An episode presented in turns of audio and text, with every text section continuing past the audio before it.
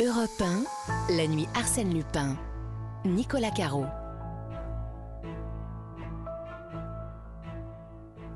Bonne nuit à tous, c'est Nicolas Caro. Bienvenue pour cette deuxième session de lecture du Gentleman Cambrioleur, le recueil des aventures d'Arsène Lupin par Maurice Leblanc, lu par François Berland. La première partie vous a beaucoup plu manifestement, et c'est ça ce qui est fou avec les mythes.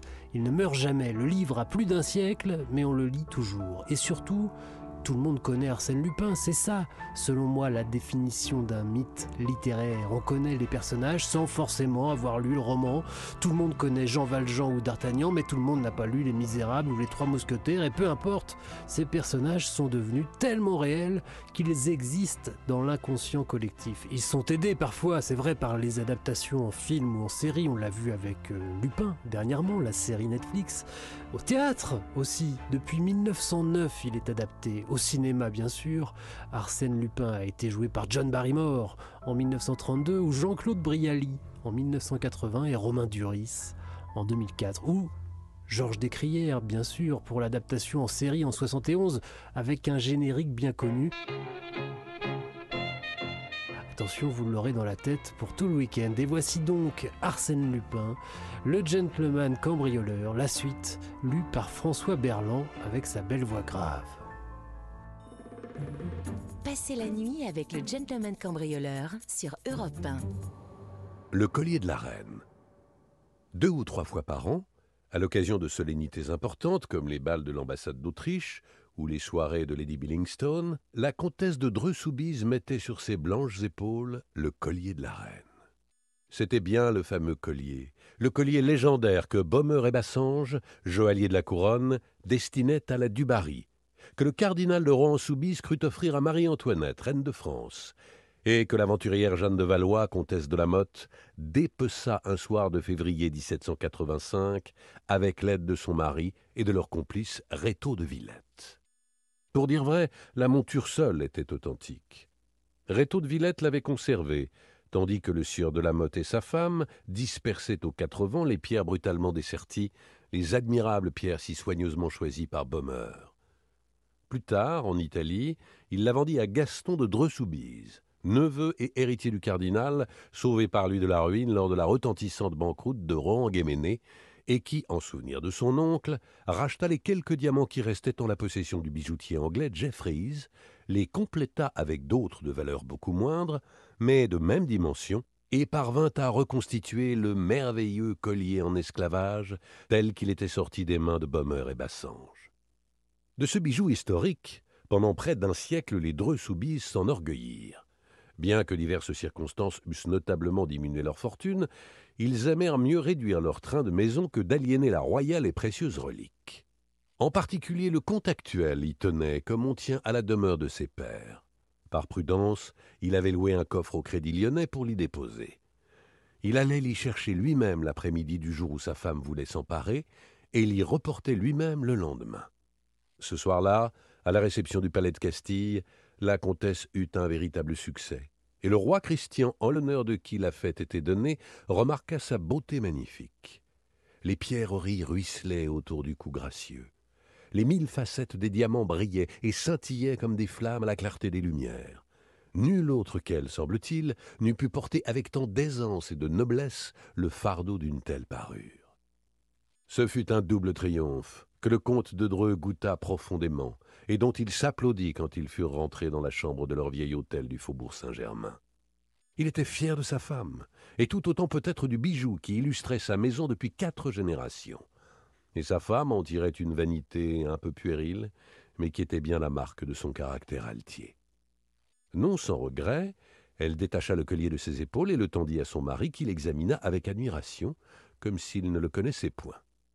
Puis, l'ayant remis dans son écrin de cuir rouge aux armes du cardinal, il passa dans un cabinet voisin, sorte d'alcôve plutôt, que l'on avait complètement isolé de la chambre et dont l'unique entrée se trouvait au pied de leur lit. Comme les autres fois, il le dissimula sur une planche assez élevée, parmi des cartons à chapeau et des piles de linge, il referma la porte et se dévêtit. Au matin, il se leva vers neuf heures, avec l'intention d'aller, avant le déjeuner, jusqu'au Crédit lyonnais. Il s'habilla, but une tasse de café et descendit aux écuries. Là, il donna des ordres, un des chevaux l'inquiétait. Il le fit marcher et trotter devant lui dans la cour, puis il retourna près de sa femme. Elle n'avait point quitté la chambre et se coiffait, aidée de sa bonne. Elle lui dit Vous sortez? Oui, pour cette course. Ah, en effet, c'est plus prudent. Il pénétra dans le cabinet. Mais au bout de quelques secondes, il demanda, sans le moindre étonnement d'ailleurs Vous l'avez pris, cher ami? Elle répliqua Comment? Mais non, je n'ai rien pris. Vous l'avez dérangé? Pas du tout. Je n'ai même pas ouvert cette porte. Il apparut décomposé, et il balbutia, la voix à peine intelligible. Vous n'avez pas. Ce n'est pas vous? Alors. Elle accourut, et ils cherchèrent fiévreusement, jetant les cartons à terre et démolissant les piles de linge. Et le comte répétait Inutile. Tout ce que nous faisons est inutile. C'est ici, là, sur cette planche que je l'ai mis. Vous avez pu vous tromper. C'est ici, là, sur cette planche, et pas sur une autre. Ils allumèrent une bougie, car la pièce était assez obscure, et ils enlevèrent tout le linge et tous les objets qui l'encombraient. Et quand il n'y eut plus rien dans le cabinet, ils durent s'avouer avec désespoir que le fameux collier, le collier en esclavage de la reine, avait disparu. De nature résolue, la comtesse, sans perdre de temps en vaines lamentations, fit prévenir le commissaire, M. Valorbe, dont ils avaient eu déjà l'occasion d'apprécier l'esprit sagace et la clairvoyance. On le mit au courant par le détail, et tout de suite il demanda Êtes-vous sûr, monsieur le comte, que personne n'a pu traverser la nuit votre chambre? Absolument sûr. J'ai le sommeil très léger. Mieux encore, la porte de cette chambre était fermée au verrou. J'ai dû le tirer ce matin quand ma femme a sonné la bonne. Et il n'existe pas d'autre passage qui permette de s'introduire dans le cabinet. Aucun Pas de fenêtre. Si, mais elle est condamnée. Je désirerais m'en rendre compte. On alluma des bougies, et aussitôt M. Valorbe fit remarquer que la fenêtre n'était condamnée qu'à mi-hauteur par un bahut, lequel en outre ne touchait pas exactement aux croisées. Il y touche suffisamment, répliqua M. de Dreux, pour qu'il soit impossible de le déplacer sans faire beaucoup de bruit. Et sur quoi donne cette fenêtre? Sur une courette intérieure. Et vous avez encore un étage au-dessus de celui-là? Deux, mais au niveau de celui des domestiques, la cour était protégée par une grille à petite maille. C'est pourquoi nous avons si peu de jours. D'ailleurs, quand on eut écarté le bahut, on constata que la fenêtre était close ce qui n'aurait pas été si quelqu'un avait pénétré du dehors. À moins, observa le comte, que ce quelqu'un ne soit sorti par notre chambre. Auquel cas vous n'auriez pas trouvé le verrou de cette chambre poussée. Le commissaire réfléchit un instant, puis se tourna vers la comtesse. Savait-on dans votre entourage, madame, que vous deviez porter ce collier hier soir? Certes, je ne m'en suis pas caché, mais personne ne savait que nous l'enfermions dans ce cabinet. Personne. Personne, à moins que. Je vous en prie, madame, précisez. C'est là un point des plus importants. Elle dit à son mari Je songeais à Henriette. Henriette Elle ignore ce détail comme les autres. En es-tu certain? Quelle est cette dame? interrogea M. Valorbe. Une amie de couvent qui s'est fâchée avec sa famille pour épouser une sorte d'ouvrier. À la mort de son mari, je l'ai recueillie avec son fils et leur ai meublé un appartement dans cet hôtel. Et elle ajouta avec embarras elle me rend quelques services, elle est très adroite de ses mains. À quel étage habite-t-elle? Au nôtre, pas loin du reste, à l'extrémité de ce couloir. Et même j'y pense, la fenêtre de sa cuisine ouvre sur cette courette, n'est-ce pas? Oui, juste en face de la nôtre. Un léger silence suivit cette déclaration. Puis M. Valorbe demanda qu'on le conduisît auprès d'Henriette. Ils la trouvèrent en train de coudre, tandis que son fils Raoul, un bambin de six à sept ans, lisait à ses côtés. Assez étonné de voir le misérable appartement qu'on avait meublé pour elle, et qui se composait au total d'une pièce sans cheminée et d'un réduit servant de cuisine, le commissaire la questionna. Elle parut bouleversée en apprenant le vol commis. La veille au soir, elle avait elle-même habillé la comtesse et fixé le collier autour de son cou. Seigneur Dieu s'écria-t-elle, qui m'aurait jamais dit? Et vous n'avez aucune idée Pas le moindre doute. Il est possible cependant que le coupable ait passé par votre chambre. Elle rit de bon cœur, sans même imaginer qu'on pouvait l'effleurer d'un soupçon. Mais je ne l'ai pas quitté, ma chambre. Je ne sors jamais, moi. Et puis, vous n'avez donc pas vu? Elle ouvrit la fenêtre du réduit. Tenez, il y a bien trois mètres jusqu'au rebord opposé. Qui vous a dit que nous envisagions l'hypothèse d'un vol effectué par là? Mais le collier n'était-il pas dans le cabinet? Comment le savez-vous? Dame, j'ai toujours su qu'on l'y mettait la nuit. On en a parlé devant moi. Sa figure, encore jeune, mais que les chagrins avaient flétri, marquait une grande douceur et de la résignation. Cependant, elle eut soudain dans le silence une expression d'angoisse, comme si un danger l'eût menacée. Elle attira son fils contre elle. L'enfant lui prit la main et l'embrassa tendrement. Je ne suppose pas, dit M. de Dreux au commissaire quand ils furent seuls, je ne suppose pas que vous la soupçonniez. Je réponds d'elle, c'est l'honnêteté même. Oh, je suis tout à fait de votre avis, affirma M. Valorme. C'est tout au plus si j'avais pensé à une complicité inconsciente. Mais je reconnais que cette explication doit être abandonnée, d'autant qu'elle ne résout nullement le problème auquel nous nous heurtons. Le commissaire ne poussa pas plus avant cette enquête que le juge d'instruction reprit et compléta les jours suivants. On interrogea les domestiques, on vérifia l'état du verrou, on fit des expériences sur la fermeture et sur l'ouverture de la fenêtre du cabinet, on explora la courette de haut en bas, tout fut inutile. Le verrou était intact. La fenêtre ne pouvait s'ouvrir ni se fermer du dehors. Plus spécialement, les recherches visèrent Henriette, car malgré tout, on en revenait toujours de ce côté. On fouilla sa vie minutieusement, et il fut constaté que depuis trois ans, elle n'était sortie que quatre fois de l'hôtel, et les quatre fois pour des courses que l'on put déterminer. En réalité, elle servait de femme de chambre et de couturière à Madame de Dreux, qui se montrait à son égard d'une rigueur dont tous les domestiques témoignèrent en confidence. D'ailleurs, disait le juge d'instruction, qui au bout d'une semaine aboutit aux mêmes conclusions que le commissaire, en admettant que nous connaissions le coupable, et nous n'en sommes pas là, nous n'en saurions pas davantage sur la manière dont le vol a été commis. Nous sommes barrés à droite et à gauche par deux obstacles, une porte et une fenêtre fermée. Le mystère est double. Comment a-t-on pu s'introduire et comment, ce qui était beaucoup plus difficile, a-t-on pu s'échapper en laissant derrière soi une porte close au verrou et une fenêtre fermée? Arsène Lupin, le gentleman cambrioleur est sur Europe 1. Au bout de quatre mois d'investigation, l'idée secrète du juge était celle-ci. Monsieur et Madame de Dreux, pressés par des besoins d'argent, qui de fait étaient considérables, avaient vendu le collier de la reine il classa l'affaire. Le vol du précieux bijou porta aux Dreux-Soubise un coup dont ils gardèrent longtemps la marque. Leur crédit n'étant plus soutenu par leur sorte de réserve que constituait un tel trésor, ils se trouvèrent en face de créanciers plus exigeants et de prêteurs moins favorables. Ils durent couper dans le vif, aliénés, hypothéqués. Bref, c'eût été la ruine si deux gros héritages de parents éloignés ne les avaient sauvés.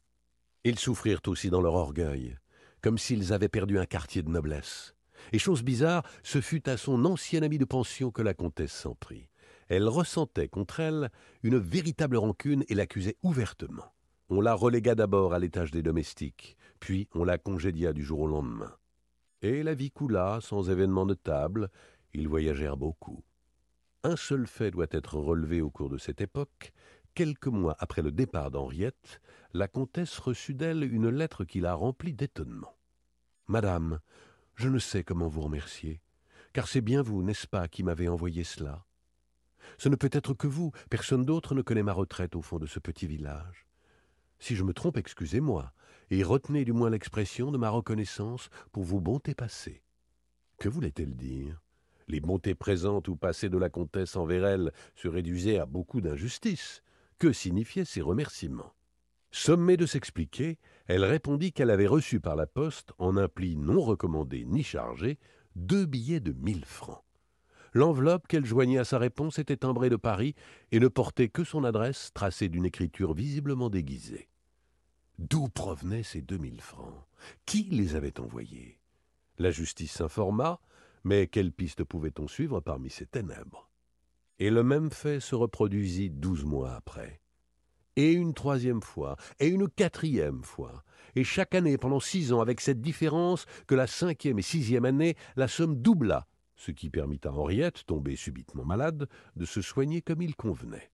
Autre différence, l'administration de la poste ayant saisi une des lettres sous prétexte qu'elle n'était point chargée, les deux dernières lettres furent envoyées selon le règlement, la première datée de Saint-Germain, l'autre de Suresnes. L'expéditeur signa d'abord Ancty, puis Péchard. Les adresses qu'il donna étaient fausses. Au bout de six ans, Henriette mourut. L'énigme demeura entière. Tous ces événements sont connus du public. L'affaire fut de celles qui passionnèrent l'opinion, Et c'est un destin étrange que celui de ce collier qui, après avoir bouleversé la France à la fin du XVIIIe siècle, souleva encore tant d'émotions un siècle plus tard. Mais ce que je vais dire est ignoré de tous, sauf des principaux intéressés et de quelques personnes auxquelles le comte demanda le secret absolu. Comme il est probable qu'un jour ou l'autre elles manqueront à leurs promesses, je n'ai, moi, aucun scrupule à déchirer le voile, et l'on aura ainsi, en même temps que la clé de l'énigme, l'explication de la lettre publiée par les journaux d'avant-hier matin, lettre extraordinaire qui ajoutait encore, si c'est possible, un peu d'ombre et de mystère aux obscurités de ce drame. Il y a cinq jours de cela, au nombre des invités qui déjeunaient chez M. de Dreux-Soubise, se trouvaient ses deux nièces et sa cousine, et comme homme le président des Savilles, le député Bochas, le chevalier Floriani, que le comte avait connu en Sicile, et le général marquis de Rousière, un vieux camarade de cercle. Après le repas, ces dames servirent le café, et les messieurs eurent l'autorisation d'une cigarette, à condition de ne point déserter le salon. On causa. L'une des jeunes filles s'amusa à faire les cartes et à dire la bonne aventure. Puis on en vint à parler de crimes célèbres, et c'est à ce propos que M. de Rousière, qui ne manquait jamais l'occasion de taquiner le comte, rappela l'aventure du collier, sujet de conversation que M. de Dreux avait en horreur. Aussitôt, chacun donna son avis. Chacun recommença l'instruction à sa manière, et bien entendu, toutes les hypothèses se contredisaient, toutes également inadmissibles. Et vous, monsieur? demanda la comtesse au chevalier Floriani. Quelle est votre opinion Oh, moi, je n'ai pas d'opinion, madame. On se récria. Précisément, le chevalier venait de raconter très brillamment diverses aventures auxquelles il avait été mêlé avec son père, magistrat à Palerme, et où s'était affirmé son jugement et son goût pour ces questions. J'avoue, dit-il, qu'il m'est arrivé de réussir alors que de plus habiles avaient renoncé, mais de là à me considérer comme un Sherlock Holmes. Et puis c'est à peine si je sais de quoi il s'agit. On se tourna vers le maître de la maison. À contre-cœur, il dut résumer les faits, le chevalier écouta, réfléchit, posa quelques interrogations, et murmura C'est drôle. À première vue, il ne me semble pas que la chose soit si difficile à deviner. Le comte haussa les épaules. Mais les autres personnes s'empressèrent autour du chevalier, et il reprit d'un ton un peu dogmatique. En général, pour remonter à l'auteur d'un crime ou d'un vol, il faut déterminer comment ce crime ou ce vol ont été commis, ou du moins ont pu être commis. Dans le cas actuel, rien de plus simple selon moi, car nous nous trouvons en face non pas de plusieurs hypothèses, mais d'une certitude, d'une certitude unique, rigoureuse, et qui s'énonce ainsi. L'individu ne pouvait entrer que par la porte de la chambre ou par la fenêtre du cabinet. Or, on n'ouvre pas de l'extérieur une porte verrouillée, donc il est entré par la fenêtre. Elle était fermée, et on l'a retrouvée fermée, déclara nettement M. de Dreux.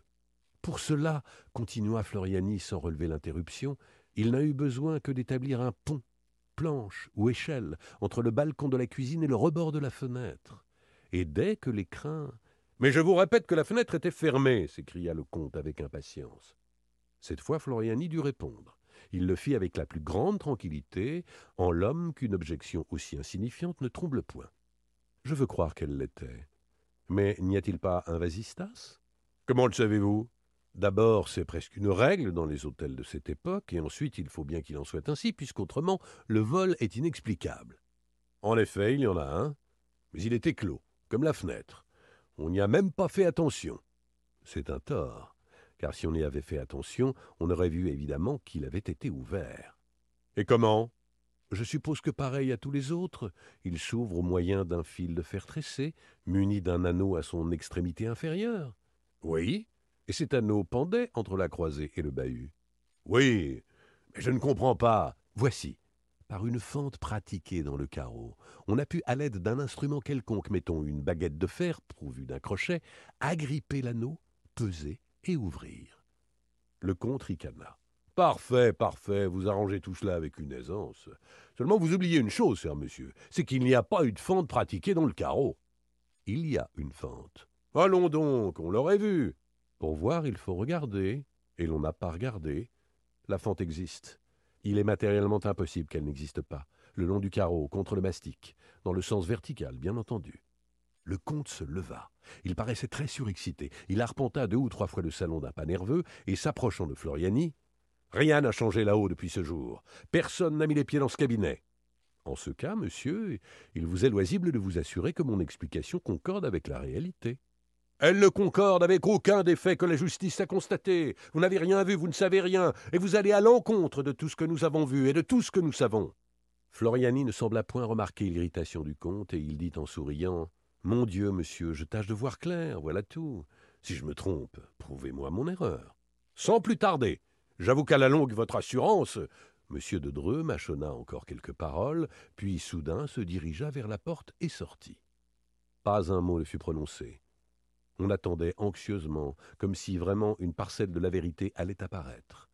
Et le silence avait une gravité extrême. Enfin, le comte apparut dans l'embrasure de la porte. Il était pâle et singulièrement agité. Il dit à ses amis d'une voix tremblante Je vous demande pardon. Les révélations de monsieur sont si imprévues. Je n'aurais jamais pensé. Sa femme l'interrogea avidement. Parle, je t'en supplie. Qu'y a-t-il? Il balbutia.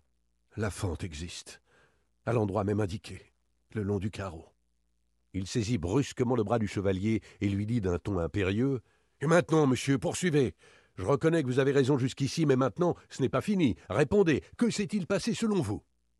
Floriani se dégagea doucement et après un instant prononça eh bien, selon moi, voilà ce qui s'est passé. L'individu, sachant que Madame de Dreux allait au bal avec le collier, a jeté sa passerelle pendant votre absence. Au travers de la fenêtre, il vous a surveillé et vous a vu cacher le bijou. Dès que vous êtes parti, il a coupé la vitre et a tiré l'anneau. Soit, mais la distance est trop grande pour qu'il ait pu, par le vasistas, atteindre la poignée de la fenêtre. S'il a pu l'ouvrir, c'est qu'il est entré par le vasistas lui-même, Impossible Il n'y a pas d'homme assez mince pour s'introduire par là. Alors, ce n'est pas un homme. Comment? Certes, si le passage est trop étroit pour un homme, il faut bien que ce soit un enfant. Un enfant? Ne m'avez-vous pas dit que votre amie Henriette avait un fils? En effet, un fils qui s'appelait Raoul. Il est infiniment probable que c'est ce Raoul qui a commis le vol. Quelle preuve en avez-vous? Quelle preuve? Il n'en manque pas de preuves. Ainsi, par exemple, il se tut et réfléchit quelques secondes, puis il reprit. Ainsi, par exemple, cette passerelle. Il n'est pas à croire que l'enfant l'ait apportée du dehors et remportée sans que l'on s'en soit aperçu. Il a dû employer ce qui était à sa disposition. Dans le réduit où Henriette faisait sa cuisine, il y avait, n'est-ce pas, des tablettes accrochées au mur, où l'on posait les casseroles. Deux tablettes, autant que je m'en souvienne. Il faudrait s'assurer si ces planches sont réellement fixées au tasseau de bois qui les supporte. Dans le cas contraire, nous serions autorisés à penser que l'enfant les a déclouées, puis attachées l'une à l'autre. Peut-être aussi, puisqu'il y avait un fourneau, trouverait-on le crochet à fourneau dont il a dû se servir pour ouvrir le vasistas. Sans mot dire, le comte sortit. Et cette fois, les assistants ne ressentirent même point la petite anxiété de l'inconnu qu'ils avaient éprouvée la première fois. Ils savaient il savait de façon absolue que les prévisions de Floriani étaient justes. Il émanait de cet homme une impression de certitude si rigoureuse qu'on l'écoutait non point comme s'il déduisait des faits les uns des autres, mais comme s'il racontait des événements dont il était facile de vérifier au fur et à mesure l'authenticité. Et personne ne s'étonna lorsqu'à son retour le comte déclara C'est bien l'enfant, c'est bien lui, tout l'atteste. Vous avez vu les planches, le crochet. J'ai vu, les planches ont été déclouées, le, crochet est encore là. Mais madame de Dreux-Soubise s'écria C'est lui Vous voulez dire plutôt que c'est sa mère, Henriette, est la seule coupable. Elle aura obligé son fils. Non, affirma le chevalier.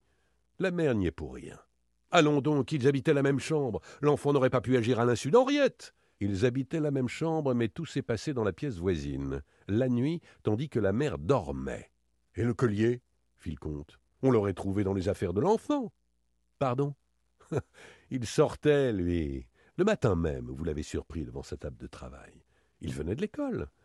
Et peut-être la justice, au lieu d'épuiser ses ressources contre la mère innocente, aurait-elle été mieux inspirée en perquisitionnant là-bas, dans le pupitre de l'enfant, parmi ses livres de classe?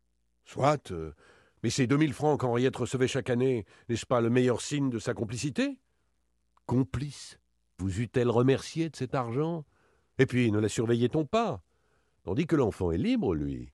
Il a toute facilité pour courir jusqu'à la ville voisine, pour s'aboucher avec un revendeur quelconque et lui céder à vil prix un diamant, deux diamants, selon le cas, sous la seule condition que l'envoi d'argent sera effectué de Paris, moyennant quoi on recommencera l'année suivante. Passez la nuit avec le gentleman cambrioleur sur Europe 1. Un malaise indéfinissable oppressait les Dreux-Soubise et leurs invités. Vraiment, il y avait dans le ton, dans l'attitude de Floriani, autre chose que cette certitude qui, dès le début, avait si fort agacé le comte. Il y avait comme de l'ironie, et une ironie qui semblait plutôt hostile que sympathique et amicale, ainsi qu'il eût convenu. Le comte affecta de rire.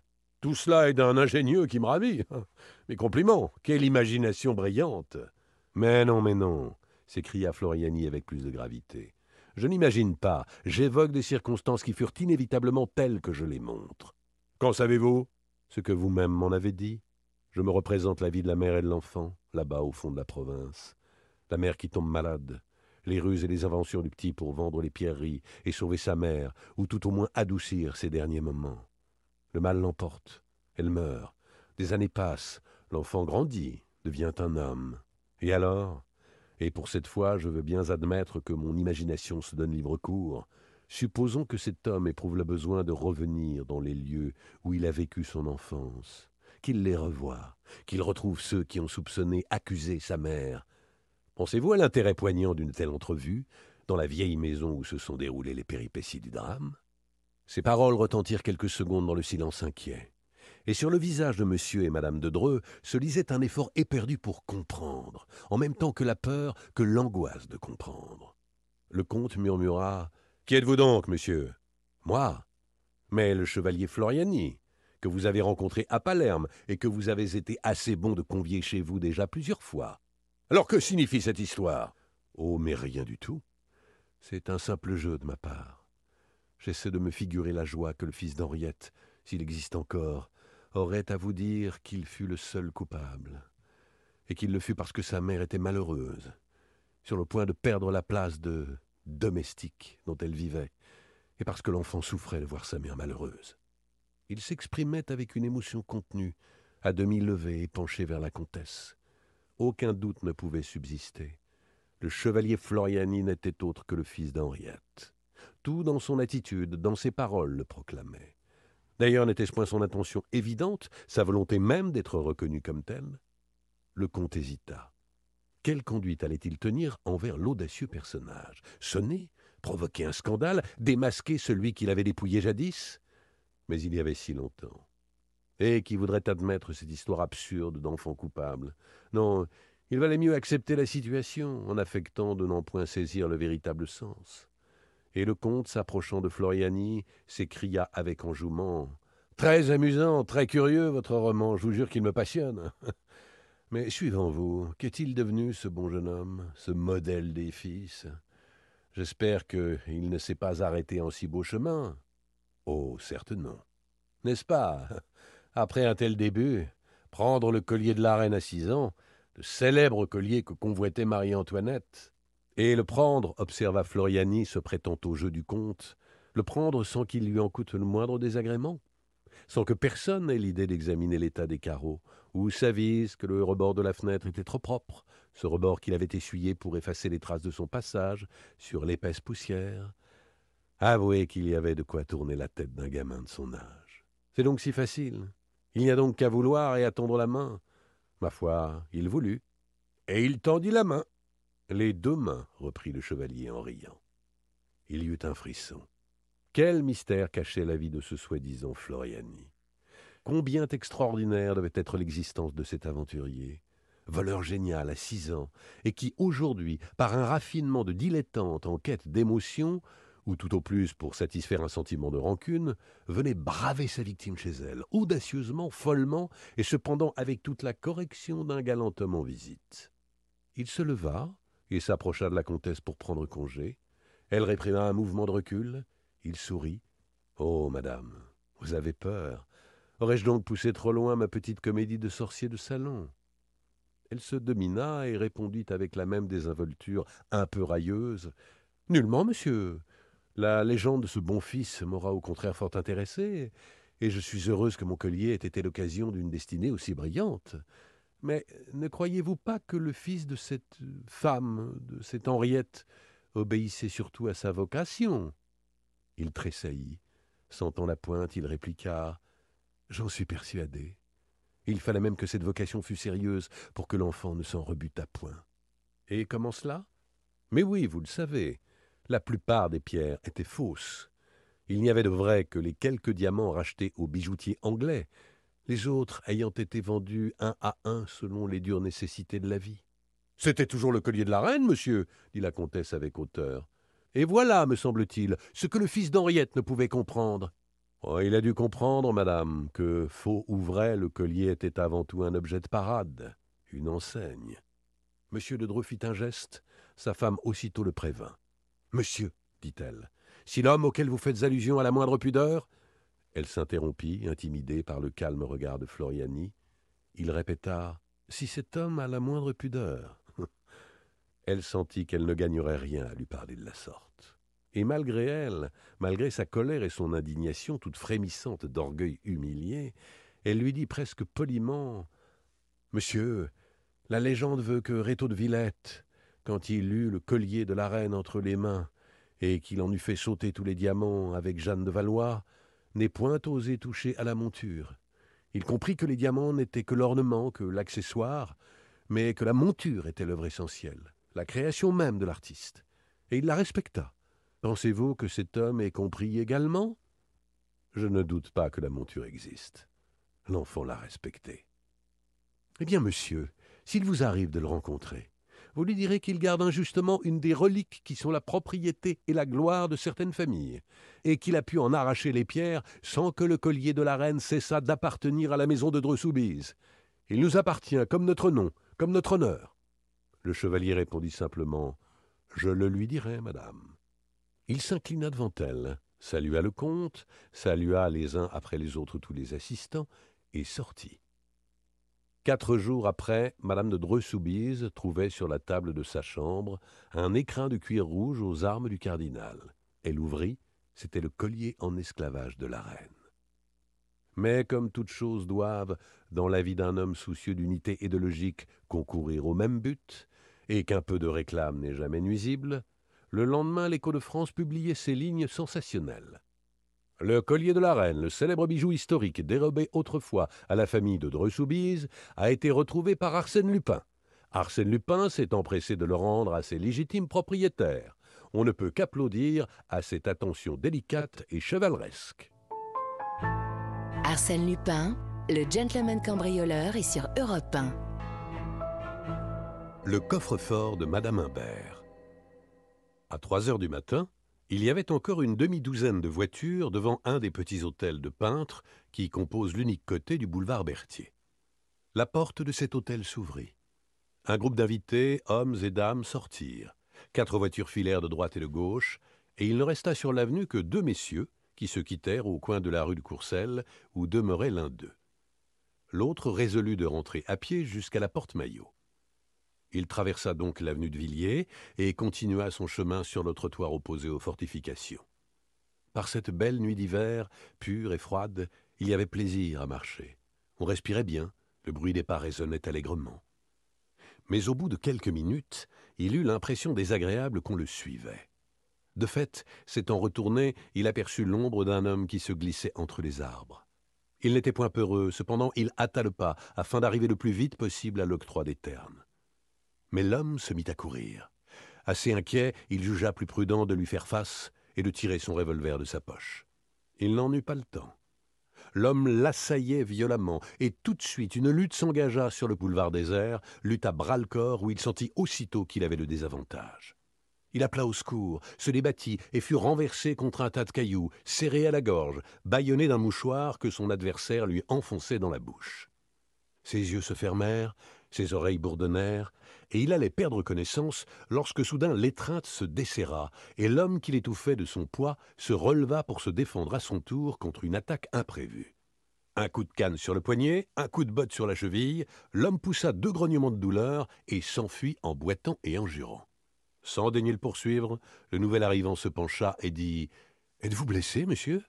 Il n'était pas blessé, mais fort étourdi et incapable de se tenir debout. Par bonheur, un des employés de l'octroi, attiré par les cris, accourut. Une voiture fut requise, le monsieur y prit place, accompagné de son sauveur, et on le conduisit à son hôtel de l'avenue de la Grande Armée. Devant la porte tout à fait remis, il se confondit en remerciements. Je vous dois la vie, monsieur. Veuillez croire que je ne l'oublierai point. Je ne veux pas effrayer ma femme en ce moment, mais je tiens à ce qu'elle vous exprime elle-même dès aujourd'hui toute ma reconnaissance. Il le pria de venir déjeuner et lui dit son nom, Ludovic Imbert, ajoutant Puis-je savoir à qui j'ai l'honneur? Mais certainement, fit l'autre. Et il se présenta Arsène Lupin.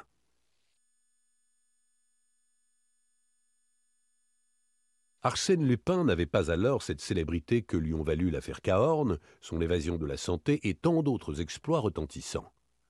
Il ne s'appelait même pas Arsène Lupin.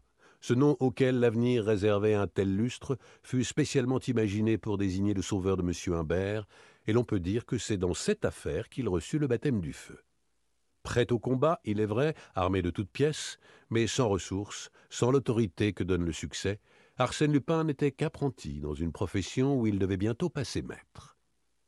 Aussi, quel frisson de joie à son réveil, quand il se rappela l'invitation de la nuit.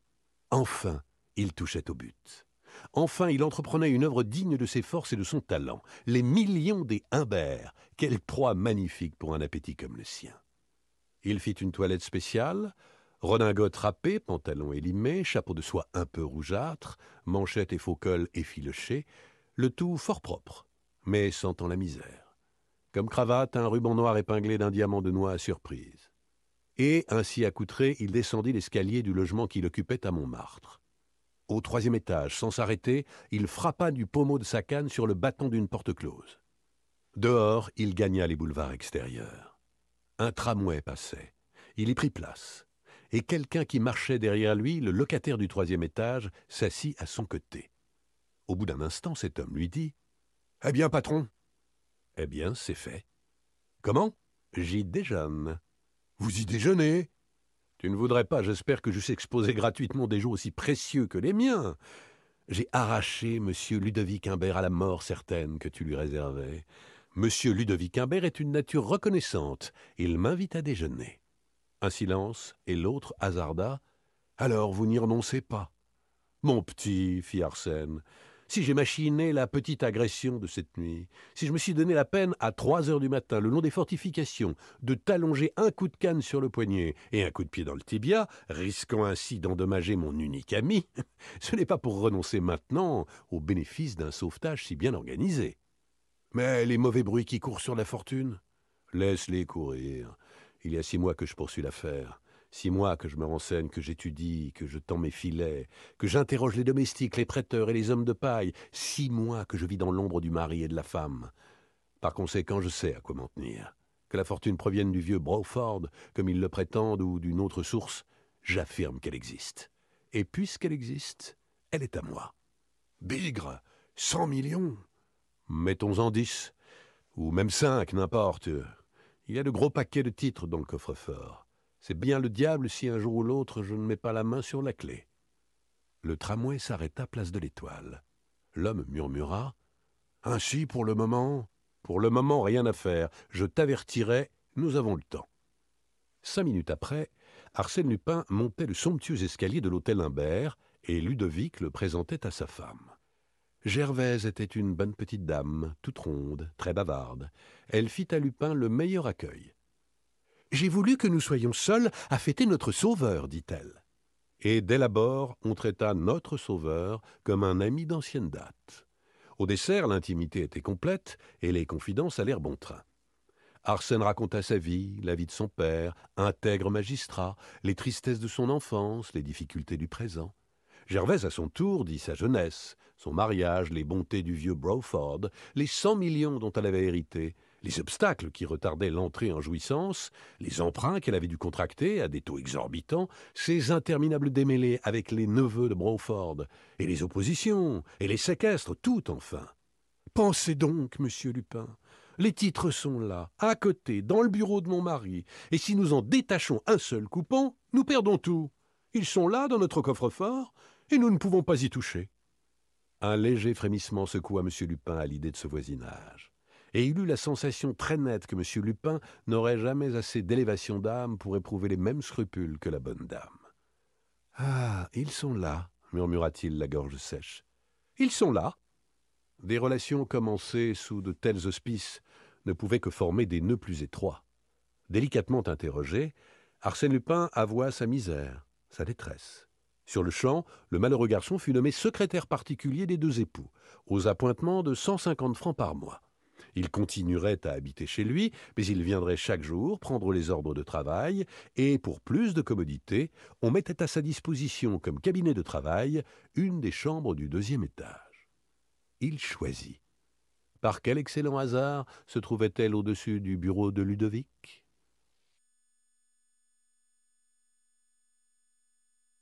Arsène ne tarda pas à s'apercevoir que son poste de secrétaire ressemblait furieusement à une sinécure. En deux mois, il n'eut que quatre lettres insignifiantes à recopier, et ne fut appelé qu'une fois dans le bureau de son patron, ce qui ne lui permit qu'une fois de contempler officiellement le coffre-fort. En outre, on notera que le titulaire de cette sinécure ne devait pas être jugé digne de figurer auprès du député Ancty ou du bâtonnier Grouvel, car on omit de le convier aux fameuses réceptions mondaines.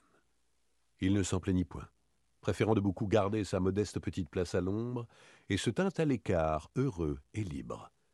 D'ailleurs, il ne perdait pas son temps. Il rendit tout d'abord un certain nombre de visites clandestines au bureau de Ludovic, et présenta ses devoirs au coffre-fort, lequel n'en resta pas moins hermétiquement fermé. C'était un énorme bloc de fonte et d'acier, à l'aspect rébarbatif, et contre quoi ne pouvaient prévaloir ni les limes, ni les vrilles, ni les pinces Monseigneur. Arsène Lupin n'était pas entêté où la force échoue, la ruse réussit, se dit-il. L'essentiel est d'avoir un œil et une oreille dans la place. Il prit donc les mesures nécessaires et, après de minutieux et pénibles sondages à travers le parquet de sa chambre, il introduisit un tuyau de plomb qui aboutissait au plafond du bureau entre deux moulures de la corniche. Par ce tuyau, tube acoustique et lunettes d'approche, il espérait voir et entendre. Dès lors, il vécut à plat ventre sur son parquet et de fait il vit souvent les Humbert en conférence devant le coffre, compulsant des registres et maniant des dossiers. Quand il tournait successivement les quatre boutons qui commandaient la serrure, il tâchait, pour savoir le chiffre, de saisir le nombre des crans qui passaient. Il surveillait leurs gestes, il épiait leurs paroles. Que faisait-il de la clé? La cachait-il? Un jour, il descendit en hâte les ayant vus qui sortaient de la pièce sans refermer le coffre. Et il entra résolument. Ils étaient revenus. Oh, excusez-moi, dit-il, je me suis trompé de porte. Mais Gervaise se précipita, et l'attirant, Entrez donc, monsieur Lupin, entrez donc. N'êtes-vous pas chez vous ici? Vous allez nous donner un conseil. Quel titre devons-nous vendre? De l'extérieur ou de la rente? Mais l'opposition, objecta Lupin très étonné. Oh Elle ne frappe pas tous les titres. Elle écarta le battant. Sur les rayons s'entassaient des portefeuilles ceinturés de sangles. Elle en saisit un mais son mari protesta. Non, non, Gervaise, ce serait de la folie de vendre de l'extérieur. Elle va monter, tandis que la rente est au plus haut. Qu'en pensez-vous, mon cher ami? Le cher ami n'avait aucune opinion. Cependant, il conseilla le sacrifice de la rente. Alors, elle prit une autre liasse, et dans cette liasse, au hasard, un papier. C'était un titre 3% de 1374 francs. Ludovic le mit dans sa poche. L'après-midi, accompagné de son secrétaire, il fit vendre ce titre par un agent de change et toucha 46 000 francs. La nuit Arsène Lupin sur Europe 1. Quoi qu'en eût dit Gervaise, Arsène Lupin ne se sentait pas chez lui. Bien au contraire. Sa situation dans l'hôtel Imbert le remplissait de surprise. À diverses occasions, il put constater que les domestiques ignoraient son nom. Ils l'appelaient Monsieur. Ludovic le désignait toujours ainsi. Vous préviendrez monsieur. Est-ce que monsieur est arrivé? Pourquoi cette appellation énigmatique? D'ailleurs, après l'enthousiasme du début, les Humbert lui parlaient à peine, et tout en le traitant avec les égards dus à un bienfaiteur, ne s'occupaient jamais de lui. On avait l'air de le considérer comme un original qui n'aime pas qu'on l'importune, et on respectait son isolement comme si cet isolement était une règle édictée par lui, un caprice de sa part.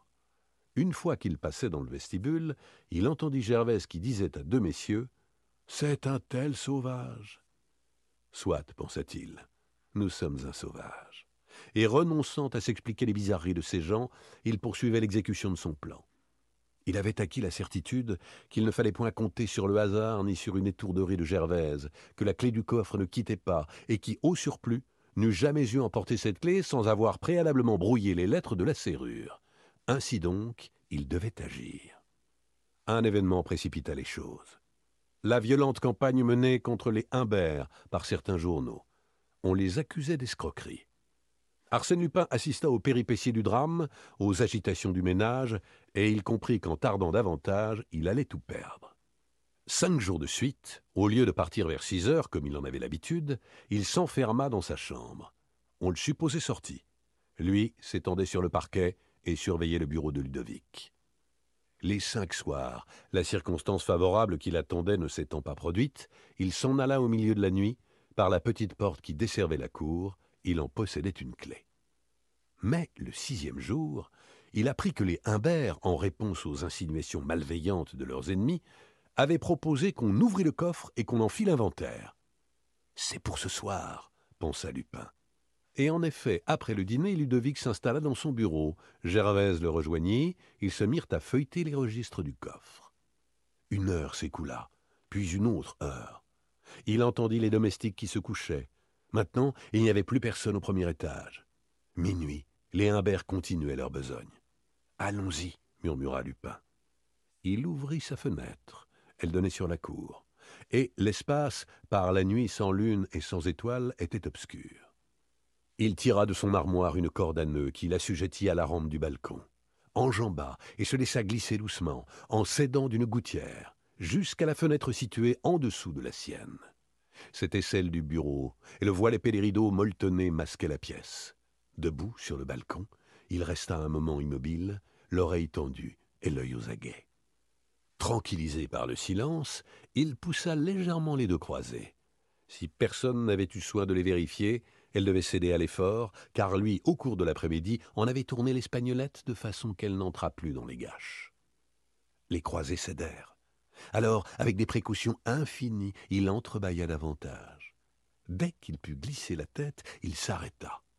Un peu de lumière filtrait entre les deux rideaux mal joints. Il aperçut Gervaise et Ludovic assis à côté du coffre. Ils n'échangeaient que de rares paroles et à voix basse, absorbés par leur travail. Arsène calcula la distance qui le séparait d'eux, établit les mouvements exacts qu'il lui faudrait faire pour les réduire l'un après l'autre à l'impuissance, avant qu'ils n'eussent le temps d'appeler au secours, et il allait se précipiter lorsque Gervaise dit Comme la pièce s'est refroidie depuis un instant, je vais me mettre au lit. Et toi Je voudrais finir. Finir? Mais tu en as pour la nuit Mais non, une heure au plus. Elle se retira. Vingt minutes, trente minutes passèrent. Arsène poussa la fenêtre un peu plus. Les rideaux frémirent. Il poussa encore. Ludovic se retourna et, voyant les rideaux gonflés par le vent, se leva pour fermer la fenêtre. Il n'y eut pas un cri, pas même une apparence de lutte. En quelques gestes précis, et sans lui faire le moindre mal, Arsène l'étourdit, lui enveloppa la tête avec le rideau, le ficela, et de telle manière que Ludovic ne distingua même pas le visage de son agresseur. Puis, rapidement, il se dirigea vers le coffre, saisit deux portefeuilles qu'il mit sous son bras, sortit du bureau, descendit l'escalier, traversa la cour et ouvrit la porte de service. Une voiture stationnait dans la rue. Prends celle-là d'abord, dit-il au cocher, et suis-moi. Il retourna jusqu'au bureau. En deux voyages, ils vidèrent le coffre. Puis Arsène monta dans sa chambre, enleva la corde, effaça toute trace de son passage. C'était fini. Quelques heures après, Arsène Lupin, aidé de son compagnon, opéra le dépouillement des portefeuilles. Il n'éprouva aucune déception, l'ayant prévu, à constater que la fortune des Humbert n'avait pas l'importance qu'on lui attribuait. Les millions ne se comptaient pas par centaines, ni même par dizaines. Mais enfin, le total formait encore un chiffre très respectable. Et c'était d'excellente valeur. Obligations de chemin de fer, ville de Paris, fonds d'État, Suez, mine du Nord, etc. Il se déclara satisfait. Certes, dit-il, il y aura un rude déchet quand le temps sera venu de négocier. On se heurtera à des oppositions et il faudra plus d'une fois liquider à vil prix. N'importe. Avec cette première mise de fonds, je me charge de vivre comme je l'entends et de réaliser quelques rêves qui me tiennent à cœur. Et le reste, tu peux le brûler, mon petit. Ces tas de papiers faisaient bonne figure dans le coffre-fort. Pour nous, c'est inutile. Quant aux titres, nous allons les enfermer bien tranquillement dans le placard et nous attendrons le moment propice. Le lendemain, Arsène pensa qu'aucune raison ne l'empêchait de retourner à l'hôtel Imbert. Mais la lecture des journaux lui révéla cette nouvelle imprévue. Ludovic et Gervaise avaient disparu. L'ouverture du coffre eut lieu en grande solennité. Les magistrats y trouvèrent ce qu'Arsène Lupin avait laissé, peu de choses.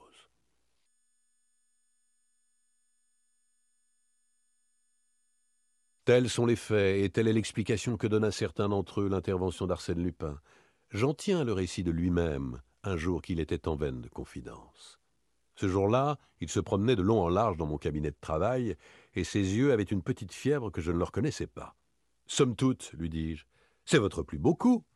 Sans me répondre directement, il reprit. Il y a dans cette affaire des secrets impénétrables.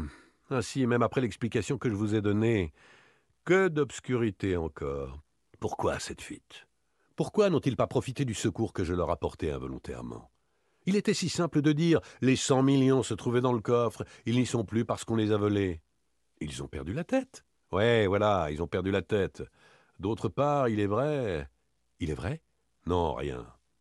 Que signifiait cette réticence? Il n'avait pas tout dit, c'était visible. Et ce qu'il n'avait pas dit, il répugnait à le dire. J'étais intrigué. Il fallait que la chose fût grave pour provoquer de l'hésitation chez un tel homme. Je lui posai les questions au hasard. Vous ne les avez pas revues? Non. Et il ne vous est pas advenu d'éprouver à l'égard de ces deux malheureux quelque pitié? Moi proféra-t-il en sursaut. Sa révolte m'étonna. Avais-je touché juste? J'insistai. Évidemment, sans vous, ils auraient peut-être pu faire face au danger, ou du moins partir les poches remplies. Des remords, c'est bien cela que vous m'attribuez, n'est-ce pas? Dame, il frappa violemment sur ma table. Ainsi, selon vous, je devrais avoir des remords. Appelez cela des remords ou des regrets, bref, un sentiment quelconque. Un sentiment quelconque pour des gens, pour des gens à qui vous avez dérobé une fortune. Quelle fortune? Bah, Enfin, ces deux ou trois liasses de titres. Ces deux ou trois liasses de titres. Je leur ai dérobé des paquets de titres, n'est-ce pas? Une partie de leur héritage. Voilà ma faute, voilà mon crime. Mais sacre bleu, mon cher. Vous n'avez donc pas deviné qu'ils étaient faux, ces titres? Vous entendez? Ils étaient faux Je le regardai abasourdi. Faux? Les quatre ou cinq millions? Faux s'écria-t-il rageusement. Archi faux Les obligations, les villes de Paris, les fonds d'État, du papier, rien que du papier Pas un sou Je n'ai pas tiré un sou de tout le bloc. Et vous me demandez d'avoir des remords mais c'est eux qui devraient en avoir. Ils m'ont roulé comme un vulgaire gogo. Ils m'ont plumé comme la dernière de leurs dupes. Et la plus stupide. Une réelle colère l'agitait, faite de rancune et d'amour-propre blessé. Mais d'un bout à l'autre, j'ai eu le dessous, dès la première heure. Savez-vous le rôle que j'ai joué dans cette affaire? Ou plutôt le rôle qu'ils m'ont fait jouer? Celui d'André Broford. Oui, mon cher, et je n'y ai vu que du feu. C'est après, par les journaux, et en rapprochant certains détails que je m'en suis aperçu tandis que je posais aux bienfaiteurs, au monsieur qui a risqué sa vie pour vous tirer de la griffe des Apaches, eux, ils me faisaient passer pour un des Broford. N'est-ce pas admirable? Cet original qui avait sa chambre au deuxième étage, ce sauvage que l'on montrait de loin, c'était Broford. Et Broford, c'était moi. Et grâce à moi, grâce à la confiance que j'inspirais sous le nom de Broford, les banquiers prêtaient, et les notaires engageaient leurs clients à prêter. Ah, quelle école pour un débutant ah, Je vous jure que la leçon m'a servi. Il s'arrêta brusquement, me saisit le bras et me dit d'un ton exaspéré, où il était facile cependant de sentir des nuances d'ironie et d'admiration, il me dit cette phrase ineffable Mon cher, à l'heure actuelle, Gervais Imbert me doit quinze cents francs. Pour le coup, je ne pus m'empêcher de rire. C'était vraiment d'une bouffonnerie supérieure, et lui-même eut un accès de franche gaieté. Oui, mon cher, quinze cents francs. Non seulement je n'ai pas palpé le premier sou de mes appointements, mais encore elle m'a emprunté quinze cents francs. Toutes mes économies de jeune homme. Et savez-vous pourquoi? Je vous le donne en mille. Pour ces pauvres, comme je vous le dis, pour les prétendus malheureux qu'elle soulageait à l'insu de Ludovic. Et j'ai coupé là-dedans. Et ça, c'est drôle. Hein Arsène Lupin, refait de quinze cents francs, et refait par la bonne dame à laquelle il volait quatre millions de titres faux. Et que de combinaisons, d'efforts et de ruses géniales il m'a fallu pour arriver à ce beau résultat. C'est la seule fois que j'ai été roulé dans ma vie. Mais fichtre, je l'ai bien été cette fois-là, et proprement, dans les grands prix. Arsène Lupin, Le gentleman cambrioleur est sur Europe 1. Herlock Sholmès arrive trop tard. C'est étrange que vous ressemblez à Arsène Lupin, Velmont. Vous le connaissez? Oh, comme tout le monde. Par ses photographies, dont aucune n'est pareille aux autres, mais dont chacune laisse l'impression d'une physionomie identique, qui est bien la vôtre. Horace Velmont parut plutôt vexé. N'est-ce pas, mon cher Devanne? Et vous n'êtes pas le premier à m'en faire la remarque, croyez-le. C'est au point, insista Devanne, que si vous ne m'aviez pas été recommandé par mon cousin d'Estévan, et si vous n'étiez pas le peintre connu dont j'admire les belles marines, je me demande si je n'aurais pas averti la police de votre présence à Dieppe. La boutade fut accueillie par un rire général. Il y avait là, dans la grande salle à manger du château de Tiberménil, outre Velmont, l'abbé Gélis, curé du village, et une douzaine d'officiers dont les régiments manœuvraient aux environs, et qui avaient répondu à l'invitation du banquier Georges de Vannes et de sa mère. L'un d'eux s'écria Mais est-ce que précisément Arsène Lupin n'a pas été signalé sur la côte, après son fameux coup du rapide de Paris au Havre? Parfaitement.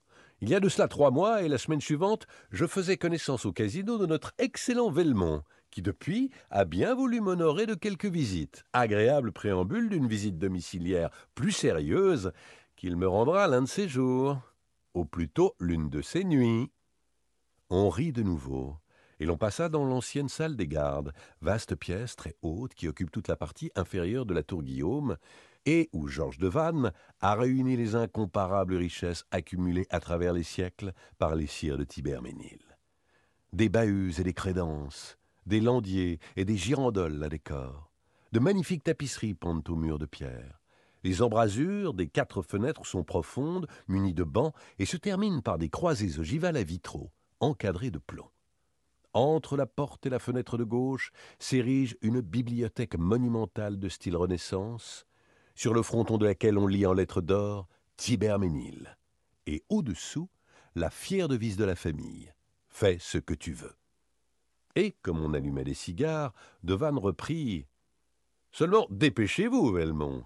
C'est la dernière nuit qui vous reste. Et pourquoi? fit le peintre, qui décidément prenait la chose en plaisantant. Devanne allait répondre quand sa mère lui fit un signe. Mais l'excitation du dîner, le désir d'intéresser ses hôtes, l'emportèrent. Bah, murmura-t-il, je puis parler, maintenant une indiscrétion n'est plus à craindre. On s'assit autour de lui avec une vive curiosité, et il déclara, de l'air satisfait de quelqu'un qui annonce une grosse nouvelle Demain à quatre heures du soir, Herlock Sholmès, le grand policier anglais, pour qui il n'est point de mystère, Herlock Sholmès, le plus extraordinaire des chiffreurs d'énigmes que l'on ait jamais vu, le prodigieux personnage qui semble forgé de toutes pièces par l'imagination des romanciers, Herlock Sholmès sera mon hôte. On se récria. Herlock Sholmès, à Tiberménil C'était donc sérieux? Arsène Lupin se trouvait réellement dans la contrée? Arsène Lupin et sa bande ne sont pas loin. Sans compter l'affaire du baron Cahorn. À qui attribuer les cambriolages de Montigny, de Gruchet, de Crasville, sinon à notre voleur national? Aujourd'hui, c'est mon tour. Et vous êtes prévenu, comme le fut le baron Cahorn. Le même truc ne réussit pas deux fois. Alors? Alors voici. Il se leva, en désignant du doigt sur l'un des rayons de la bibliothèque un petit espace vide entre deux énormes in-folios. Il y avait là un livre, un livre du XVIe siècle intitulé La chronique de Tiberménil, et qui était l'histoire du château depuis sa construction par le duc Rollon sur l'emplacement d'une forteresse féodale. Il contenait trois planches gravées. L'une représentait une vue cavalière du domaine dans son ensemble, la seconde le plan des bâtiments, et la troisième, j'appelle votre attention là-dessus, le tracé d'un souterrain, dont l'une des issues s'ouvre à l'extérieur de la première ligne des remparts, et dont l'autre aboutit ici, oui, dans la salle même où nous nous trouvons. Or, ce livre a disparu depuis le mois dernier. Fichtre, dit Velmont, c'est mauvais signe. Seulement, cela ne suffit pas pour motiver l'intervention de Herlock Sholmès. Certes, cela n'eût point suffi s'il ne s'était passé un autre fait qui donne à celui que je viens de vous raconter toute sa signification. Il existait à la Bibliothèque nationale un second exemplaire de cette chronique, et ces deux exemplaires différaient par certains détails concernant le souterrain, comme l'établissement d'un profil et d'une échelle, et diverses annotations, non pas imprimées, mais écrites à l'encre et plus ou moins effacées. Je savais ces particularités, et je savais que le tracé définitif ne pouvait être reconstitué que par une confrontation minutieuse des deux cartes. Or, le lendemain du jour où mon exemplaire disparaissait, celui de la Bibliothèque nationale était demandé par un lecteur qui l'emportait sans qu'il fût possible de déterminer les conditions dans lesquelles le vol était effectué. Des exclamations accueillirent ces paroles. Cette fois, l'affaire devient sérieuse. Aussi, cette fois, dit Devanne, la police s'émut il eut une double enquête qui d'ailleurs n'eut aucun résultat, comme toutes celles dont Arsène Lupin est l'objet. Précisément, c'est alors qu'il me vint à l'esprit de demander son concours à Herlock Sholmès, lequel me répondit qu'il avait le plus vif désir d'entrer en contact avec Arsène Lupin. Quelle gloire pour Arsène Lupin, dit Velmont. Mais si notre voleur national, comme vous l'appelez, ne nourrit aucun projet sur Tiberménil, Herlock Sholmès n'aura qu'à se tourner les pouces. Il y a autre chose, et qui l'intéresse vivement, la découverte du souterrain. Comment? Vous nous avez dit qu'une des entrées s'ouvrait sur la campagne, l'autre dans ce salon même. Où? En quel lieu de ce salon? La ligne que représente le souterrain sur les cartes aboutit bien d'un côté à un petit cercle accompagné de ces deux majuscules TG, ce qui signifie sans doute, n'est-ce pas, Tour Guillaume. Mais la tour est ronde, et qui pourrait déterminer à quel endroit du rond s'amorce le tracé du dessin? Devanne alluma un second cigare et se versa un verre de bénédictine. On le pressait de questions. Il souriait, heureux de l'intérêt provoqué. Enfin, il prononça Le secret est perdu. Nul au monde ne le connaît. De père en fils, dit la légende, les puissants seigneurs se le transmettaient à leur lit de mort, jusqu'au jour où Geoffroy, dernier du nom, eut la tête tranchée sur l'échafaud le 7 Thermidor en deux dans sa dix-neuvième année. Mais depuis un siècle, on a dû chercher. On a cherché, mais vainement. Moi-même, quand j'ai acheté le château à l'arrière-petit-neveu du conventionnel Le Ribourg, j'ai fait faire des fouilles. À quoi bon? Songez que cette tour environnée d'eau n'est reliée au château que par un point, et qu'il faut en conséquence que le souterrain passe sous les anciens fossés. Le plan de la Bibliothèque nationale montre d'ailleurs une suite de quatre escaliers comportant quarante-huit marches, ce qui laisse supposer une profondeur de plus de dix mètres et l'échelle annexée à l'autre plan fixe la distance à 200 mètres. En réalité, tout le problème est ici, entre le plancher, ce plafond et ces murs. Ma foi, j'avoue que j'hésite à les démolir. Et l'on n'a aucun indice? Aucun. L'abbé Gélis objecta. Monsieur Devanne, nous devons faire état de deux citations. Oh s'écria Devanne en riant. Monsieur le curé est un fouilleur d'archives, un grand liseur de mémoire, et tout ce qui touche à Tiberménil le passionne mais l'explication dont il parle ne sert qu'à embrouiller les choses. Mais encore Vous y tenez Énormément. Vous saurez donc qu'il résulte de ces lectures que deux rois de France ont eu le mot de l'énigme. Deux rois de France? Henri IV et Louis XVI. Ce ne sont pas les premiers venus. Et comment monsieur l'abbé est-il au courant? Oh, c'est bien simple, continua Devanne. L'avant-veille de la bataille d'Arc, le roi Henri IV vint souper et coucher dans ce château. À onze heures du soir, Louise de Tancarville, la plus jolie dame de Normandie, fut introduite auprès de lui par le souterrain avec la complicité du duc Edgar, qui en cette occasion livra le secret de la famille.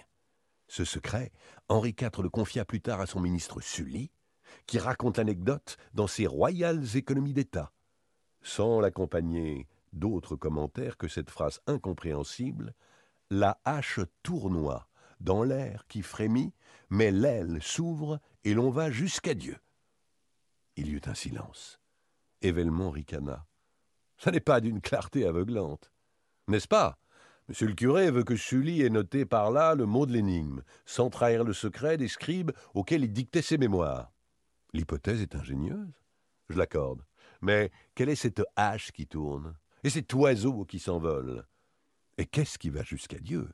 Mystère Velmont reprit. Et ce bon Louis XVI Fut-ce également pour recevoir la visite d'une dame qu'il se fit ouvrir le souterrain J'ignore. Tout ce qu'il est permis de dire, c'est que Louis XVI a séjourné en 1784 à Tiberménil, et que la fameuse armoire de fer trouvée au Louvre sur la dénonciation de Gamin renfermait un papier avec ces mots écrits par lui Tiberménil 2, 6, 12. Horace Velmont éclata de rire. Victoire ah, Les ténèbres se dissipent de plus en plus. Deux fois six font douze. Riez à votre guise, monsieur, fit l'abbé. Il n'empêche que ces deux citations contiennent la solution, et qu'un jour ou l'autre viendra quelqu'un qui saura les interpréter. Herlock Sholmès d'abord, dit Devanne, à moins qu'Arsène Lupin ne le devance. Qu'en pensez-vous, Velmont? Velmont se leva, mit la main sur l'épaule de Devanne et déclara Je pense qu'aux données fournies par votre livre et par celui de la bibliothèque, il manquait un renseignement de la plus haute importance, et que vous avez eu la gentillesse de me l'offrir. Je vous en remercie. De sorte que? De sorte que maintenant, la hache ayant tournoyé, l'oiseau s'étant enfui, et deux fois six faisant douze, je n'ai plus qu'à me mettre en campagne. Sans perdre une minute, sans perdre une seconde. Ne faut-il pas que cette nuit, c'est-à-dire avant l'arrivée de Herlock Sholmès, je cambriole votre château? Il est de fait que vous n'avez que le temps. Voulez-vous que je vous conduise? Jusqu'à Dieppe Jusqu'à Dieppe. J'en profiterai pour ramener moi-même monsieur et madame Dondrol, une jeune fille de leurs amis qui arrive par le train de minuit. Et, s'adressant aux officiers, Devanne ajouta D'ailleurs, nous nous retrouverons tous ici demain à déjeuner, n'est-ce pas, messieurs? Je compte bien sur vous, puisque ce château doit être investi par vos régiments et pris d'assaut sur le coup de onze heures. L'invitation fut acceptée. On se sépara, et un instant plus tard, une vingt-trente étoiles d'or emportaient Devanne et Velmont sur la route de Dieppe. Devanne déposa le peintre devant le casino et se rendit à la gare. À minuit, ses amis descendaient du train. À minuit et demi, l'automobile franchissait les portes de Tiberménil. À une heure, après un léger souper servi dans le salon, chacun se retira. Peu à peu, toutes les lumières s'éteignirent. Le grand silence de la nuit enveloppa le château. La nuit Arsène Lupin sur Europe 1. Mais la lune écarta les nuages qui la voilaient, et par deux des fenêtres emplit le salon de clarté blanche. Cela ne dura qu'un moment. Très vite, la lune se cacha derrière le rideau des collines. Et ce fut l'obscurité. Le silence s'augmenta de l'ombre plus épaisse. À peine, de temps à autre, des craquements de meubles le troublaient-ils, ou bien le bruissement de roseaux sur l'étang qui baigne les vieux murs de ses eaux vertes.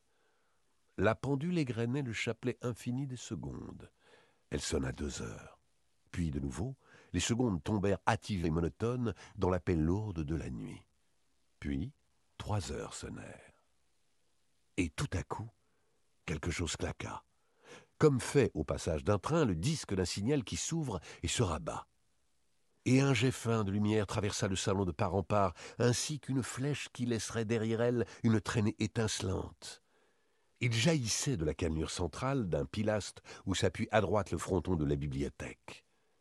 Il s'immobilisa d'abord sur le panneau opposé en un cercle éclatant, puis il se promena de tous côtés, comme un regard inquiet qui scrute l'ombre. Puis il s'évanouit pour jaillir encore pendant que toute une partie de la bibliothèque tournait sur elle-même et que démasquait une large ouverture en forme de voûte. Un homme entra, qui tenait à la main une lanterne électrique. Un autre homme et un troisième surgirent, qui portait un rouleau de cordes et différents instruments. Le premier inspecta la pièce, écouta et dit Appelez les camarades. De ses camarades, il en vint huit par le souterrain, gaillards, solides, au visage énergique et le déménagement commença. Ce fut rapide. Arsène Lupin passait d'un meuble à l'autre, l'examinait, et, suivant ses dimensions ou sa valeur artistique, lui faisait grâce ou ordonnait Enlever. Et l'objet était enlevé, avalé par la gueule béante du tunnel, expédié dans les entrailles de la terre et ainsi furent escamotés six fauteuils et six chaises Louis XV, et les tapisseries d'Aubusson, et des girandoles signées Gouttière, et deux fragonards, et un nattier, et un buste de Houdon, et des statuettes. Quelquefois Lupin s'attardait devant un magnifique bahut ou un superbe tableau et soupirait Trop lourd celui-là, trop grand, quel dommage. Et il continuait son expertise. En quarante minutes, le salon fut désencombré selon l'expression d'Arsène. Et tout cela s'était accompli dans un ordre admirable, sans aucun bruit, comme si tous les objets que maniaient ces hommes eussent été garnis d'épaisses ouates. Il dit alors au dernier d'entre eux qui s'en allait, porteur d'un cartel signé boule Inutile de revenir. Il est entendu, n'est-ce pas, qu'aussitôt l'auto-camion chargé, vous filez jusqu'à la grange de Rochefort. Mais vous, patron, qu'on me laisse la motocyclette. L'homme partit. Il repoussa tout contre le pan mobile de la bibliothèque, puis, après avoir fait disparaître les traces du déménagement, effacé les marques de pas, il souleva une portière et pénétra dans une galerie qui servait de communication entre la tour et le château. Au milieu, il y avait une vitrine, et c'était à cause de cette vitrine qu'Arsène Lupin avait poursuivi ses investigations. Elle contenait des merveilles.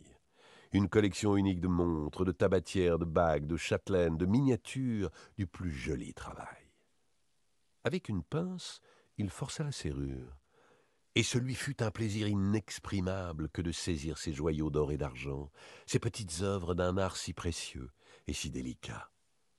Il avait passé en bandoulière autour de son cou un large sac de toile spécialement aménagé pour ses aubaines. Il le remplit.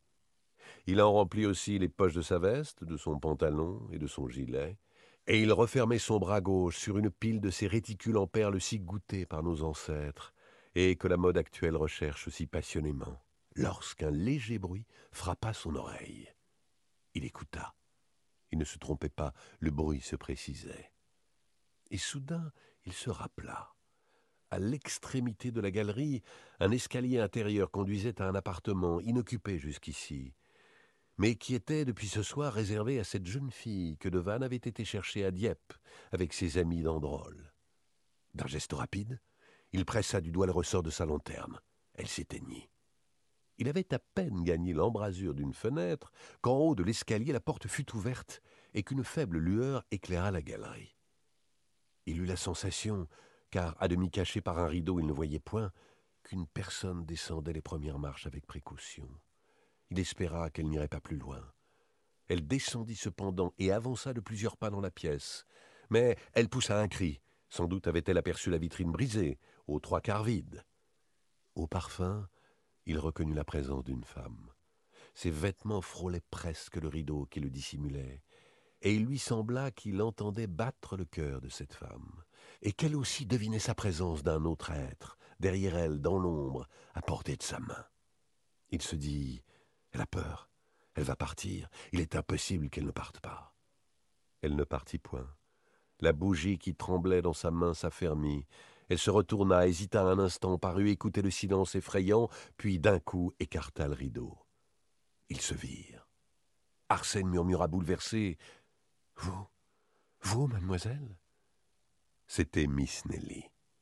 Miss Nelly, la passagère du transatlantique, celle qui avait mêlé ses rêves aux rêves de jeune homme durant cette inoubliable traversée, celle qui avait assisté à son arrestation et qui, plutôt que de le trahir, avait eu ce joli geste de jeter à la mer le Kodak où il avait caché les bijoux et les billets de banque. Miss Nelly la chère et souriante créature dont l'image avait si souvent attristé ou réjoui ses longues heures de prison. Le hasard était si prodigieux qu'il les mettait en présence l'un et l'autre dans ce château et à cette heure de la nuit, qu'ils ne bougeaient point et ne prononçaient pas une parole, stupéfaits, comme hypnotisés par l'apparition fantastique qu'ils étaient l'un pour l'autre. Chancelante, brisée d'émotion, Miss Nelly dut s'asseoir. Il resta debout, en face d'elle. Et peu à peu, au cours des secondes interminables qui s'écoulèrent, il eut conscience de l'impression qu'il devait donner en cet instant. Les bras chargés de bibelots, les poches gonflées, et son sac rempli à en crever. Une grande confusion l'envahit. Et il rougit de se trouver là, dans cette vilaine posture du voleur qu'on prend en flagrant délit. Pour elle désormais, quoi qu'il advint, il était le voleur celui qui met la main dans la poche des autres, celui qui crochette les portes et s'introduit furtivement. Une des montres roula sur le tapis, une autre également, et d'autres choses encore allaient glisser de ses bras qu'il ne savait comment retenir. Alors, se décidant brusquement, il laissa tomber sur le fauteuil une partie des objets, vida ses poches et se défit de son sac. Il se sentit plus à l'aise devant Nelly, et fit un pas vers elle avec l'intention de lui parler mais elle eut un geste de recul, puis se leva vivement, comme prise d'effroi, et se précipita vers le salon. La portière se referma sur elle. Il la rejoignit. Elle était là, interdite, tremblante, et ses yeux contemplaient avec terreur l'immense pièce dévastée. Aussitôt il lui dit À trois heures demain, tout sera remis en place. Les meubles seront rapportés. Elle ne répondit point, et il répéta Demain à trois heures, je m'y engage. Rien au monde ne pourra m'empêcher de tenir ma promesse. Demain à trois heures. Un long silence pesa sur eux. Il n'osait le rompre, et l'émotion de la jeune fille lui causait une véritable souffrance. Doucement, sans un mot, il s'éloigna d'elle. Et il pensait qu'elle s'en aille, qu'elle se sente libre de s'en aller, qu'elle n'ait pas peur de moi. Mais soudain elle tressaillit et balbutia. Écoutez, des pas, j'entends marcher. Il la regarda avec étonnement. Elle semblait bouleversée, ainsi qu'à l'approche d'un péril. Je n'entends rien, dit-il. Et quand même.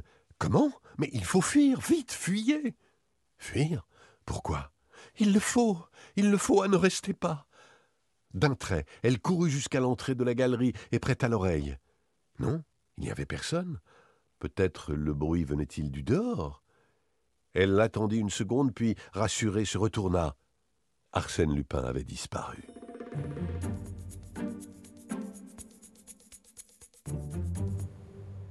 À l'instant même où Devanne constata le pillage de son château, il se dit C'est Velmont qui a fait le coup. Et Velmont n'est autre qu'Arsène Lupin. Tout s'expliquait ainsi, et rien ne s'expliquait autrement. Cette idée ne fit d'ailleurs que l'effleurer tellement il était invraisemblable que Velmont ne fût point Velmont, c'est-à-dire le peintre connu, le camarade de cercle de son cousin d'Estévan. Et lorsque le brigadier de gendarmerie, aussitôt averti, se présenta, Devanne ne songea même pas à lui communiquer cette supposition absurde. Toute la matinée, ce fut à Tiberménil un va-et-vient indescriptible. Les gendarmes, le garde champêtre, le commissaire de police de Dieppe, les habitants du village, tout ce monde s'agitait dans les couloirs, ou dans le parc, ou autour du château.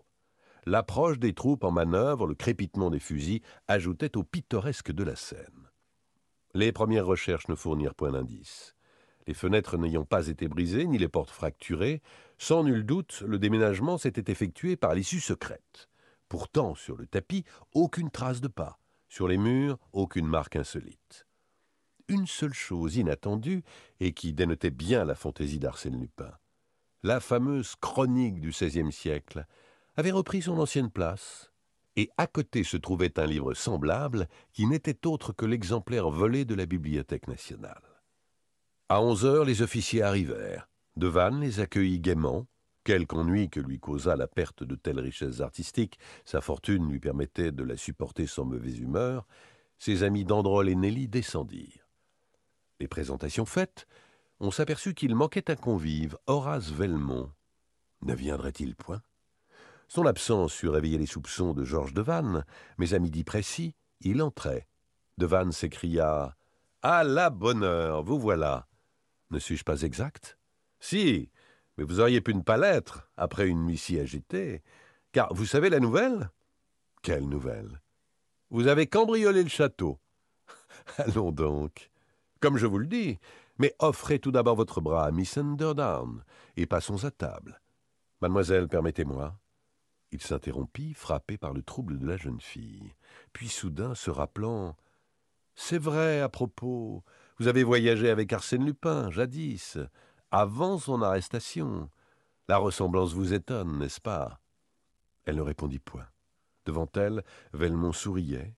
Il s'inclina, elle prit son bras, il la conduisit à sa place et s'assit en face d'elle. Durant le déjeuner, on ne parla que d'Arsène Lupin, des meubles enlevés, du souterrain, de Herlock Sholmès. À la fin du repas seulement, comme on abordait d'autres sujets, Velmont se mêla à la conversation. Il fut tour à tour amusant et grave, éloquent et spirituel, et tout ce qu'il disait, il semblait ne le dire que pour intéresser la jeune fille. Très absorbée, elle ne paraissait point l'entendre.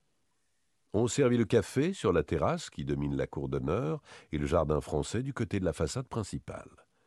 Au milieu de la pelouse, la musique du régiment se mit à jouer, et la foule des paysans et les soldats se répandit dans les allées du parc. Cependant, Nelly se souvenait de la promesse d'Arsène Lupin. À trois heures, tout sera là, je m'y engage. À trois heures Et les aiguilles de la grande horloge qui ornait l'aile droite marquaient deux heures quarante. Elle les regardait malgré elle, à tout instant. Et elle regardait aussi Velmont qui se balançait paisiblement dans un confortable rocking-chair. Deux heures cinquante. Deux heures cinquante-cinq. Une sorte d'impatience mêlée d'angoisse étreignait la jeune fille. Était-il admissible que le miracle s'accomplît, et qu'il s'accomplit à la minute fixée, alors que le château, la cour, la campagne étaient remplis de monde, et qu'en ce moment même le procureur de la République et le juge d'instruction poursuivaient leur enquête? Et pourtant, pourtant, Arsène Lupin avait promis avec une telle solennité. Cela sera comme il l'a dit, pensa-t-elle, impressionnée par tout ce qu'il y avait en cet homme d'énergie, d'autorité et de certitude. Et cela ne lui semblait plus un miracle, mais un événement naturel qui devait se produire par la force des choses. Une seconde, leurs regards se croisèrent, elle rougit et détourna la tête. Trois heures. Le premier coup sonna, le deuxième coup, le troisième. Horace Velmont tira sa montre, leva les yeux vers l'horloge, puis remit sa montre dans sa poche. Quelques secondes s'écoulèrent. Et voici que la foule s'écarta, autour de la pelouse, livrant le passage à deux voitures qui venaient de franchir la grille du parc, attelées l'une à l'autre de deux chevaux. C'étaient de ces fourgons qui vont à la suite des régiments et qui portent les cantines des officiers et les sacs des soldats. Ils s'arrêtèrent devant le perron. Un sergent fourrier sauta de l'un des sièges et demanda M. Devanne. M. Devanne accourut et descendit les marches. Sous les bâches, il vit soigneusement rangés, bien enveloppés, ses meubles, ses tableaux, ses objets d'art. Aux questions qu'on lui posa, le fourrier répondit en exhibant l'ordre qu'il avait reçu de l'adjudant de service, et que cet adjudant avait pris le matin au rapport. Par cet ordre, la deuxième compagnie du quatrième bataillon devait pourvoir à ce que les objets mobiliers déposés au carrefour des Alleux, en forêt d'Arc, fussent portés à trois heures à M. Georges de Vannes, propriétaire du château de Tiberménil. Signé le colonel Beauvel. Au carrefour, ajouta le sergent, tout se trouvait prêt, aligné sur le gazon et sous la garde, des passants. Cela m'a semblé drôle, mais quoi? L'ordre était catégorique. Un des officiers examina la signature. Elle était parfaitement imitée, mais fausse. La musique avait cessé de jouer, on vida les fourgons, on réintégra les meubles. Au milieu de cette agitation, Nelly resta seule à l'extrémité de la terrasse. Elle était grave et soucieuse, agitée de pensées confuses qu'elle ne cherchait pas à formuler. Soudain, elle aperçut Velmont qui s'approchait. Elle souhaita l'éviter, mais l'angle de la balustrade qui borde la terrasse l'entourait de deux côtés, et une ligne de grandes caisses d'arbustes, orangers, lauriers roses et bambous, ne lui laissait d'autre retraite que le chemin par où s'avançait le jeune homme. Elle ne bougea pas. Un rayon de soleil tremblait sur ses cheveux d'or, agité par les feuilles frêles d'un bambou. Quelqu'un prononça très bas J'ai tenu ma promesse de cette nuit. Arsène Lupin était près d'elle, et autour d'eux il n'y avait personne. Il répéta, l'attitude hésitante, la voix timide J'ai tenu ma promesse de cette nuit. Il attendait un mot de remerciement, un geste du moins qui prouva l'intérêt qu'elle prenait à cet acte. Elle se tut. Ce mépris irrita Arsène Lupin, et en même temps il avait le sentiment profond de tout ce qui le séparait de Nelly, maintenant qu'elle savait la vérité. Il eût voulu se disculper, chercher des excuses, montrer sa vie dans ce qu'elle avait d'audacieux et de grand, mais d'avance les paroles le froissaient, et il sentait l'absurdité et l'insolence de toute explication. Alors il murmura tristement, envahi d'un flot de souvenirs, Comme le passé est loin. Vous rappelez-vous les longues heures sur le pont de la Provence? Ah, tenez, vous aviez comme aujourd'hui une rose à la main, une rose pâle comme celle-ci. Je vous l'ai demandé, vous n'avez pas eu l'air d'entendre. Cependant, après votre départ, j'ai trouvé la rose, oubliée sans doute. Je l'ai gardée. Elle ne répondit pas encore. Elle semblait très loin de lui. Il continua. En mémoire de ces heures, ne songez pas à ce que vous savez. Que le passé se relie au présent. Que je ne sois pas celui que vous avez vu cette nuit, mais celui d'autrefois et que vos yeux me regardent, ne fût-ce qu'une seconde, comme ils me regardaient. Je vous en prie. Ne suis-je plus le même? Elle leva les yeux, comme il le demandait, et elle le regarda. Puis, sans un mot, elle posa son doigt sur une bague qu'il portait à l'index. On n'en pouvait voir que l'anneau, mais le chaton retourné à l'intérieur était formé d'un rubis merveilleux. Arsène Lupin rougit. Cette bague appartenait à Georges de Vannes. Il sourit avec amertume. Vous avez raison. Ce qui a été sera toujours. Arsène Lupin n'est et ne peut être qu'Arsène Lupin. Et entre vous et lui, il ne peut même pas y avoir un souvenir. Pardonnez-moi. J'aurais dû comprendre que ma seule présence auprès de vous est un outrage. Il s'effaça le long de la balustrade, le chapeau à la main. Nelly passa devant lui, il fut tenté de la retenir, de l'implorer. L'audace lui manqua, et il la suivit des yeux comme au jour lointain où elle traversait la passerelle sur le quai de New York. Elle monta les degrés qui conduisent à la porte. Un instant encore sa fine silhouette se dessina parmi les marbres du vestibule. Il ne la vit plus. Un nuage obscurcit le ciel. Arsène Lupin observait, immobile, la trace des petits pas, empreintes dans le sable. Tout à coup, il tressaillit. Sur la caisse de bambou contre laquelle Nelly s'était appuyée, gisait la rose. La rose pâle qui n'avait pas osé lui demander. Oubliée, sans doute, elle aussi, mais oubliée volontairement ou par distraction. Il la saisit ardemment. Des pétales s'en détachèrent. Il les ramassa un à un comme des reliques.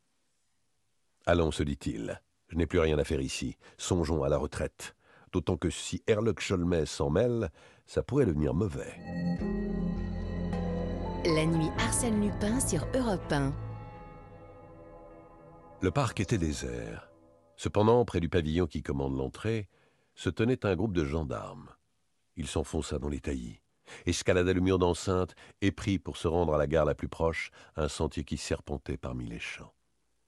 Il n'avait point marché durant dix minutes que le chemin se rétrécit. Encaissé entre deux talus, et comme il arrivait dans ce défilé, quelqu'un s'y engageait qui venait en sens inverse. C'était un homme d'une cinquantaine d'années peut-être, assez fort, la figure rasée, et dont le costume précisait l'aspect étranger. Il portait à la main une lourde canne, et une sacoche pendait à son cou. Ils se croisèrent. L'étranger dit avec un accent anglais à peine perceptible Excusez-moi, monsieur, est-ce bien ici la route du château? Tout droit, monsieur, et à gauche dès que vous serez au pied du mur. On vous attend avec impatience. Ah Oui, mon ami Devanne nous annonçait votre visite dès hier soir. Tant pis pour monsieur Devanne s'il a trop parlé. Et je suis heureux d'être le premier à vous saluer. Herlock Sholmès n'a pas d'admirateur plus fervent que moi. Il y eut dans sa voix une nuance imperceptible d'ironie qu'il regretta aussitôt.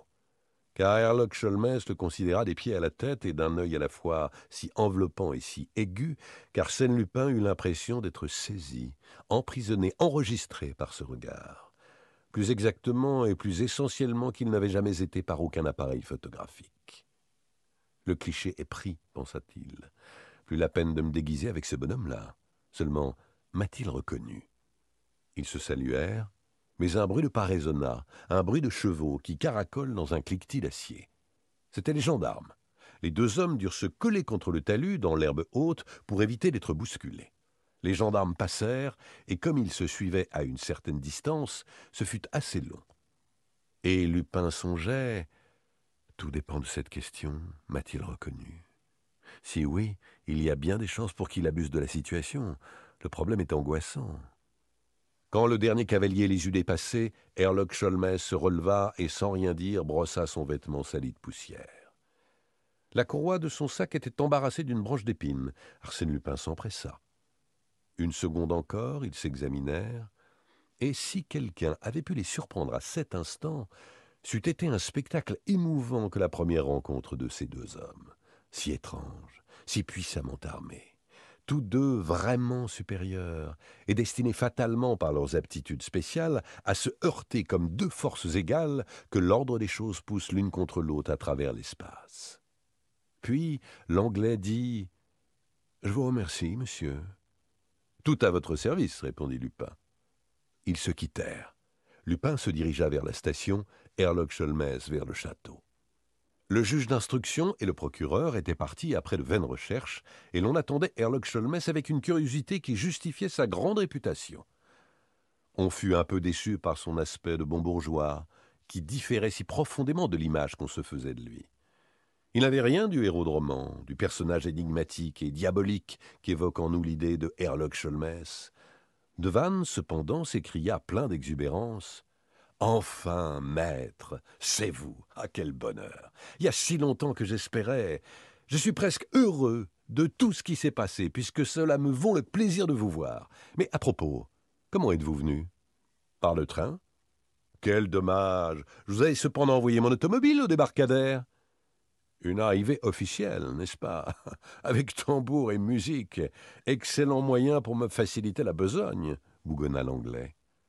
Ce ton peu engageant déconcerta de Vannes, qui, s'efforçant de plaisanter, reprit La besogne, heureusement, est plus facile que je ne vous l'avais écrit.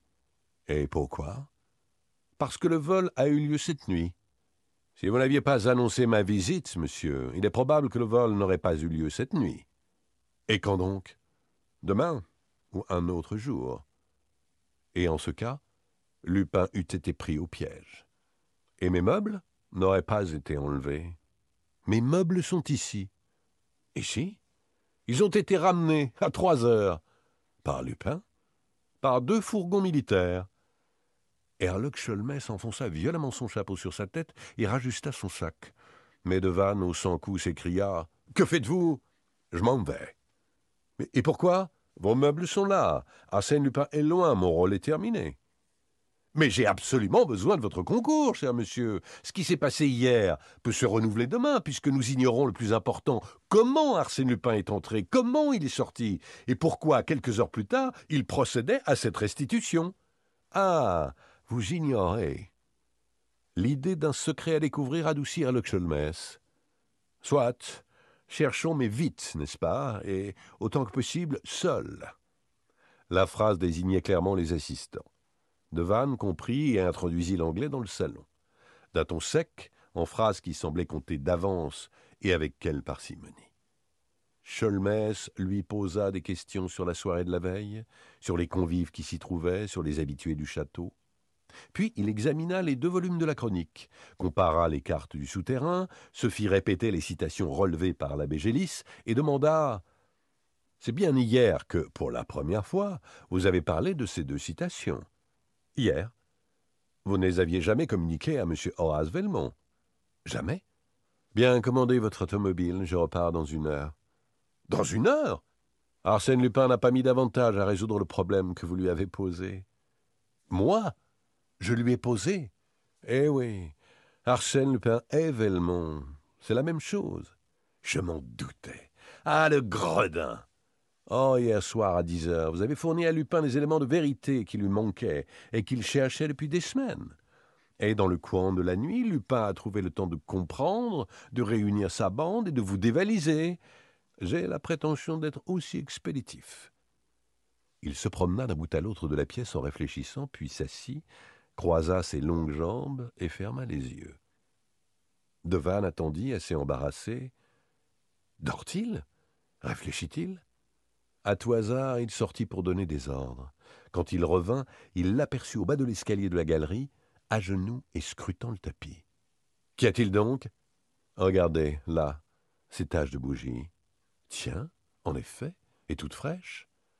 Et vous pouvez en observer également sur le haut de l'escalier, et davantage encore autour de cette vitrine qu'Arsène Lupin a fracturée, et dont il a enlevé les bibelots pour les déposer sur ce fauteuil. Et vous en concluez? Rien. Tous ces faits expliqueraient sans aucun doute la restitution qu'il a opérée. Mais c'est un côté de la question que je n'ai pas le temps d'aborder. L'essentiel, c'est le tracé du souterrain. Vous espérez toujours? Je n'espère pas. Je sais, il existe, n'est-ce pas, une chapelle à deux ou trois cents mètres du château? Une chapelle en ruine où se trouve le tombeau du duc Rollon? Dites à votre chauffeur qu'il nous attend auprès de cette chapelle. Mon chauffeur n'est pas encore de retour. On doit me prévenir, mais d'après ce que je vois, vous estimez que le souterrain aboutit à la chapelle? Sur quel indice? Herlock Sholmès l'interrompit.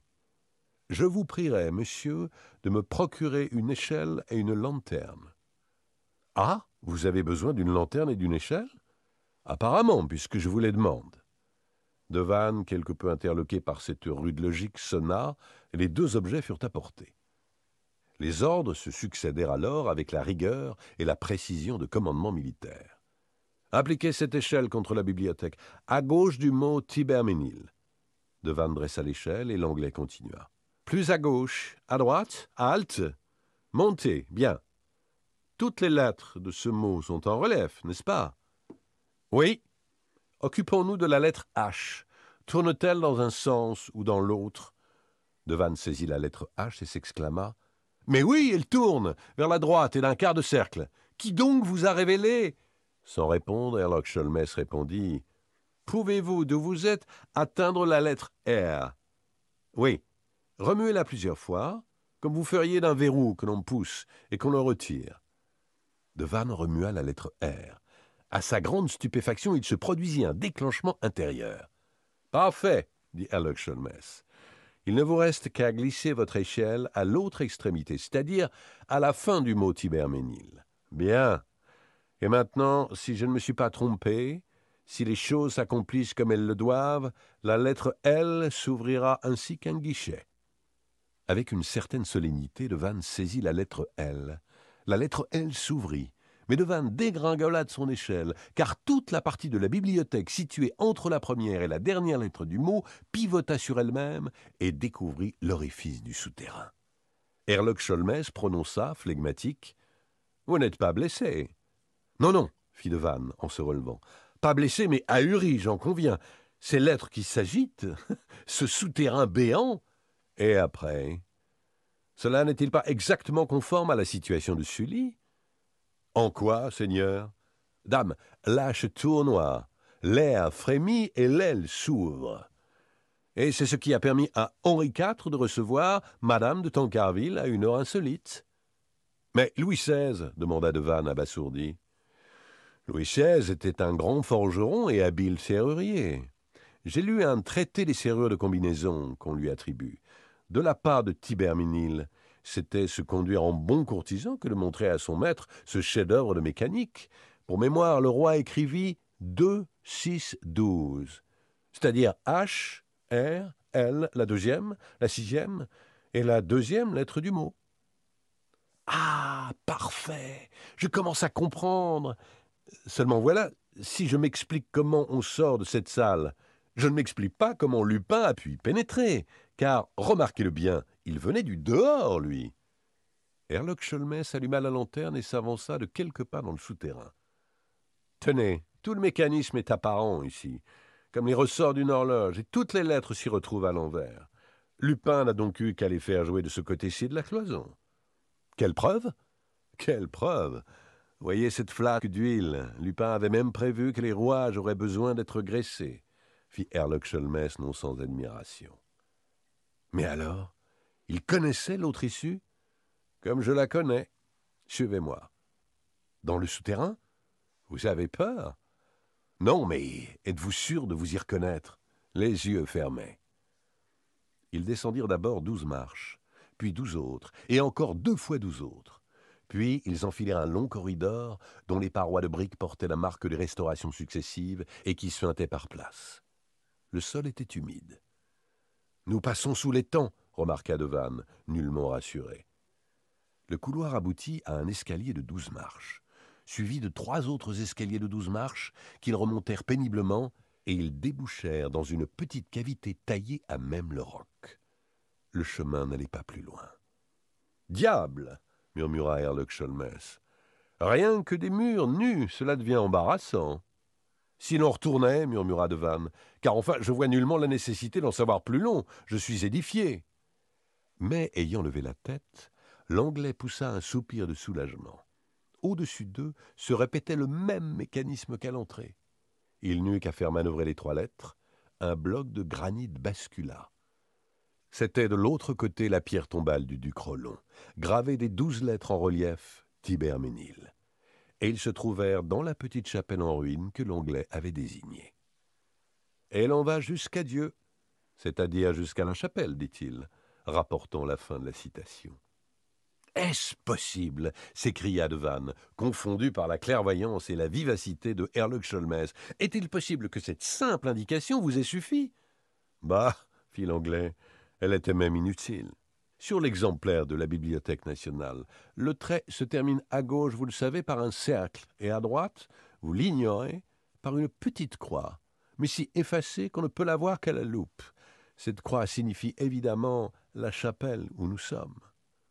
Le pauvre de Vannes n'en croyait pas ses oreilles. C'est inouï, miraculeux et cependant d'une simplicité enfantine. Comment personne n'a-t-il jamais percé ce mystère? Parce que personne n'a jamais réuni les trois ou quatre éléments nécessaires, c'est-à-dire les deux livres et les citations. Personne, sauf Arsène Lupin et moi. Mais moi aussi, objecta de Vannes. Et l'abbé Gélis, nous en savions tous deux autant que vous, et néanmoins. Cholmès sourit. Monsieur de Vannes, tout le monde n'est pas apte à déchiffrer les énigmes. Mais voilà dix ans que je cherche, et vous en dix minutes? Ah L'habitude Ils sortirent de la chapelle, et l'anglais s'écria Tiens Une automobile qui attend. Mais c'est la mienne La vôtre Je pensais que le chauffeur n'était pas revenu. En effet, et je me demande. Ils s'avancèrent jusqu'à la voiture, et Devanne, interpellant le chauffeur, Édouard, qui vous a donné l'ordre de venir ici? Mais, répondit l'homme, c'est monsieur Vellemont. Monsieur Vellemont Vous l'avez donc rencontré? Près de la gare, et il m'a dit de me rendre à la chapelle. De vous rendre à la chapelle, mais pourquoi? Pour y attendre monsieur et l'ami de monsieur. Devanne et Herlock Sholmès se regardèrent. Devanne dit Il a compris que l'énigme serait un jeu pour vous. L'hommage est délicat. Un sourire de contentement plissa les lèvres minces du détective. L'hommage lui plaisait. Il prononça en hochant la tête C'est un homme. Rien que le voir d'ailleurs, je l'avais jugé. Vous l'avez donc vu? Nous nous sommes croisés tout à l'heure. Et vous saviez que c'était Horace Velmont? Je veux dire Arsène Lupin? Non, mais je n'ai pas tardé à le deviner à une certaine ironie de sa part. Et vous l'avez laissé échapper? Ma foi, oui. J'avais pourtant la belle partie, cinq gendarmes qui passaient.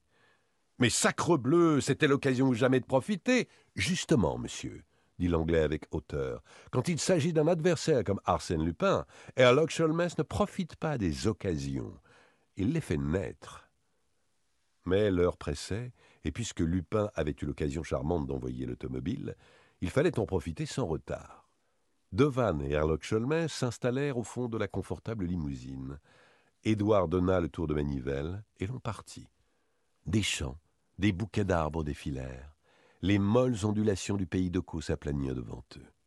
Soudain, les yeux de Devanne furent attirés par un petit paquet posé dans un des vides-poches. Tiens, qu'est-ce que cela? Un paquet, pourquoi donc? C'est pour vous Pour moi Lisez Monsieur Herlock Sholmès de la part d'Arsène Lupin. L'anglais saisit le paquet, le déficela, enleva les deux feuilles de papier qui l'enveloppaient. C'était une montre. Oh dit-il, en accompagnant cette exclamation d'un geste de colère. Une montre, fit Devanne Est-ce que par hasard. L'anglais ne répondit pas. Comment? C'est votre montre? Arsène Lupin vous envoie votre montre?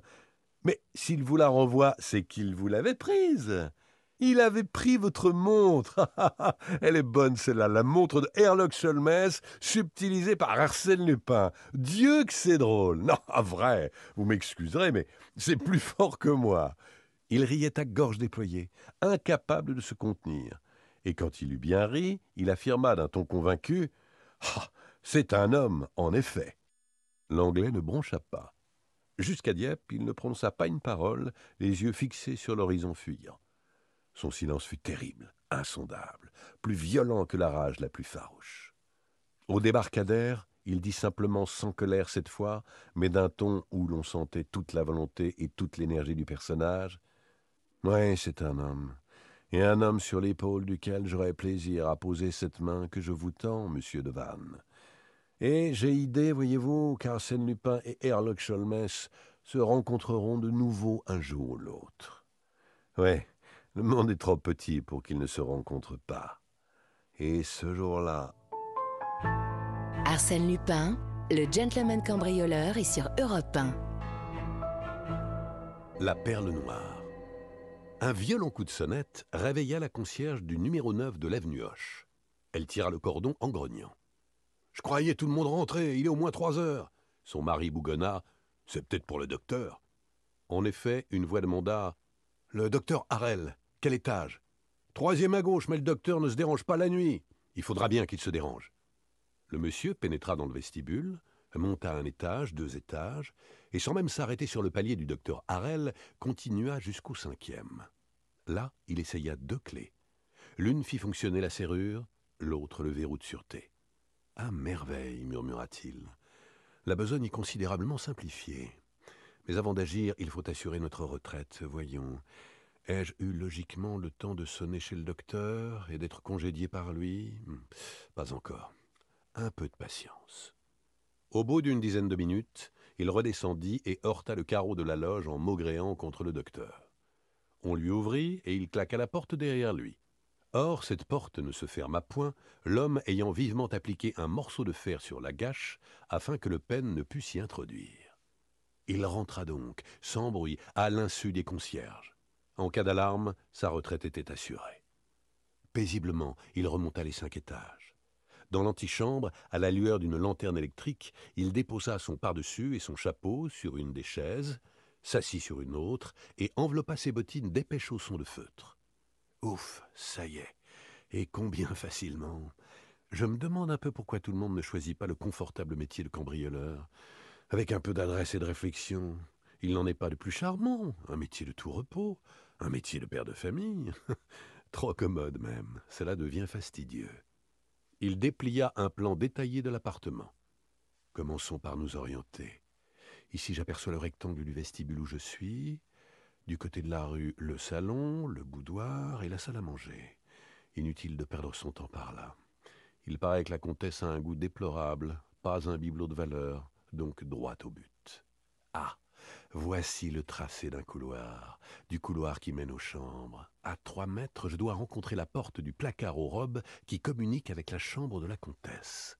Il replia son plan, éteignit sa lanterne et s'engagea dans le couloir en comptant.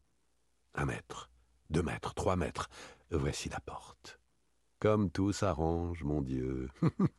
un simple verrou, un petit verrou me sépare de la chambre, et qui plus est, je sais que ce verrou se trouve à un mètre quarante-trois du plancher de sorte que grâce à une légère incision que je vais pratiquer autour, nous en serons débarrassés. Il sortit de sa poche les instruments nécessaires, mais une idée l'arrêta. Et si par hasard ce verrou n'était pas poussé? Essayons toujours, pour ce qu'il en coûte. Il tourna le bouton de la serrure, la porte s'ouvrit. Mon brave Lupin, décidément la chance te favorise. que te faut-il maintenant? Tu connais la topographie des lieux où tu vas opérer, tu connais l'endroit où la comtesse cache la perle noire. Par conséquent, pour que la perle noire t'appartienne, il s'agit tout bêtement d'être plus silencieux que le silence, plus invisible que la nuit. Arsène Lupin employa bien une demi-heure pour ouvrir la seconde porte, une porte vitrée qui donnait sur la chambre. Mais il le fit avec tant de précaution qu'alors même que la comtesse n'eût pas dormi, aucun grincement équivoque n'aurait pu l'inquiéter. D'après les indications de son plan, il n'avait qu'à suivre le contour d'une chaise longue. Cela le conduisait à un fauteuil, puis à une petite table située près du lit. Sur cette table, il y avait une boîte de papier à lettres. Et enfermée tout simplement dans cette boîte, la perle noire. Il s'allongea sur le tapis et suivit les contours de la chaise longue. Mais à l'extrémité, il s'arrêta pour réprimer les battements de son cœur. Bien qu'aucune crainte ne l'agitât, il lui était impossible de vaincre cette sorte d'angoisse nerveuse que l'on éprouve dans le trop grand silence. Et il s'en étonnait car enfin il avait vécu sans émotion des minutes plus solennelles. Nul danger ne le menaçait. Alors pourquoi son cœur battait-il comme une cloche affolée? Était-ce cette femme endormie qui l'impressionnait? Cette vie si voisine de la sienne? Il l'écouta et crut discerner le rythme d'une respiration. Il fut rassuré comme par une présence amie. Il chercha le fauteuil, puis, par petits gestes insensibles, rampa vers la table, tâtant l'ombre de son bras étendu. Sa main droite rencontra un des pieds de la table. Enfin, il n'avait plus qu'à se lever, à prendre la perle et à s'en aller. Heureusement, car son cœur recommençait à sauter dans sa poitrine comme une bête terrifiée, et avec un tel bruit qu'il lui semblait impossible que la comtesse ne s'éveillât point. Il l'apaisa par un élan de volonté prodigieux, mais au moment où il essayait de se relever, Sa main gauche heurta sur le tapis un objet qu'il reconnut tout de suite pour un flambeau. Un flambeau renversé. Et aussitôt, un autre objet se présenta, une pendule, une de ces petites pendules de voyage qui sont recouvertes d'une gaine de cuir. Quoi? Que se passait-il? Il ne comprenait pas. Ce flambeau, cette pendule, pourquoi ces objets n'étaient-ils pas à leur place habituelle? Ah, que se passait-il dans l'ombre effarante?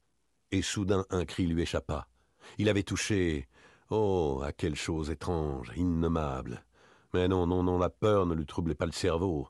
Vingt secondes, trente secondes, il demeura immobile, épouvanté de la sueur aux tempes, et ses doigts gardaient la sensation de ce contact. Par un effort implacable, il tendit le bras de nouveau. Sa main de nouveau effleura la chose, la chose étrange, innommable. Il la palpa. Il exigea que sa main la palpât et se rendit compte. C'était une chevelure, un visage, et ce visage était froid, presque glacé.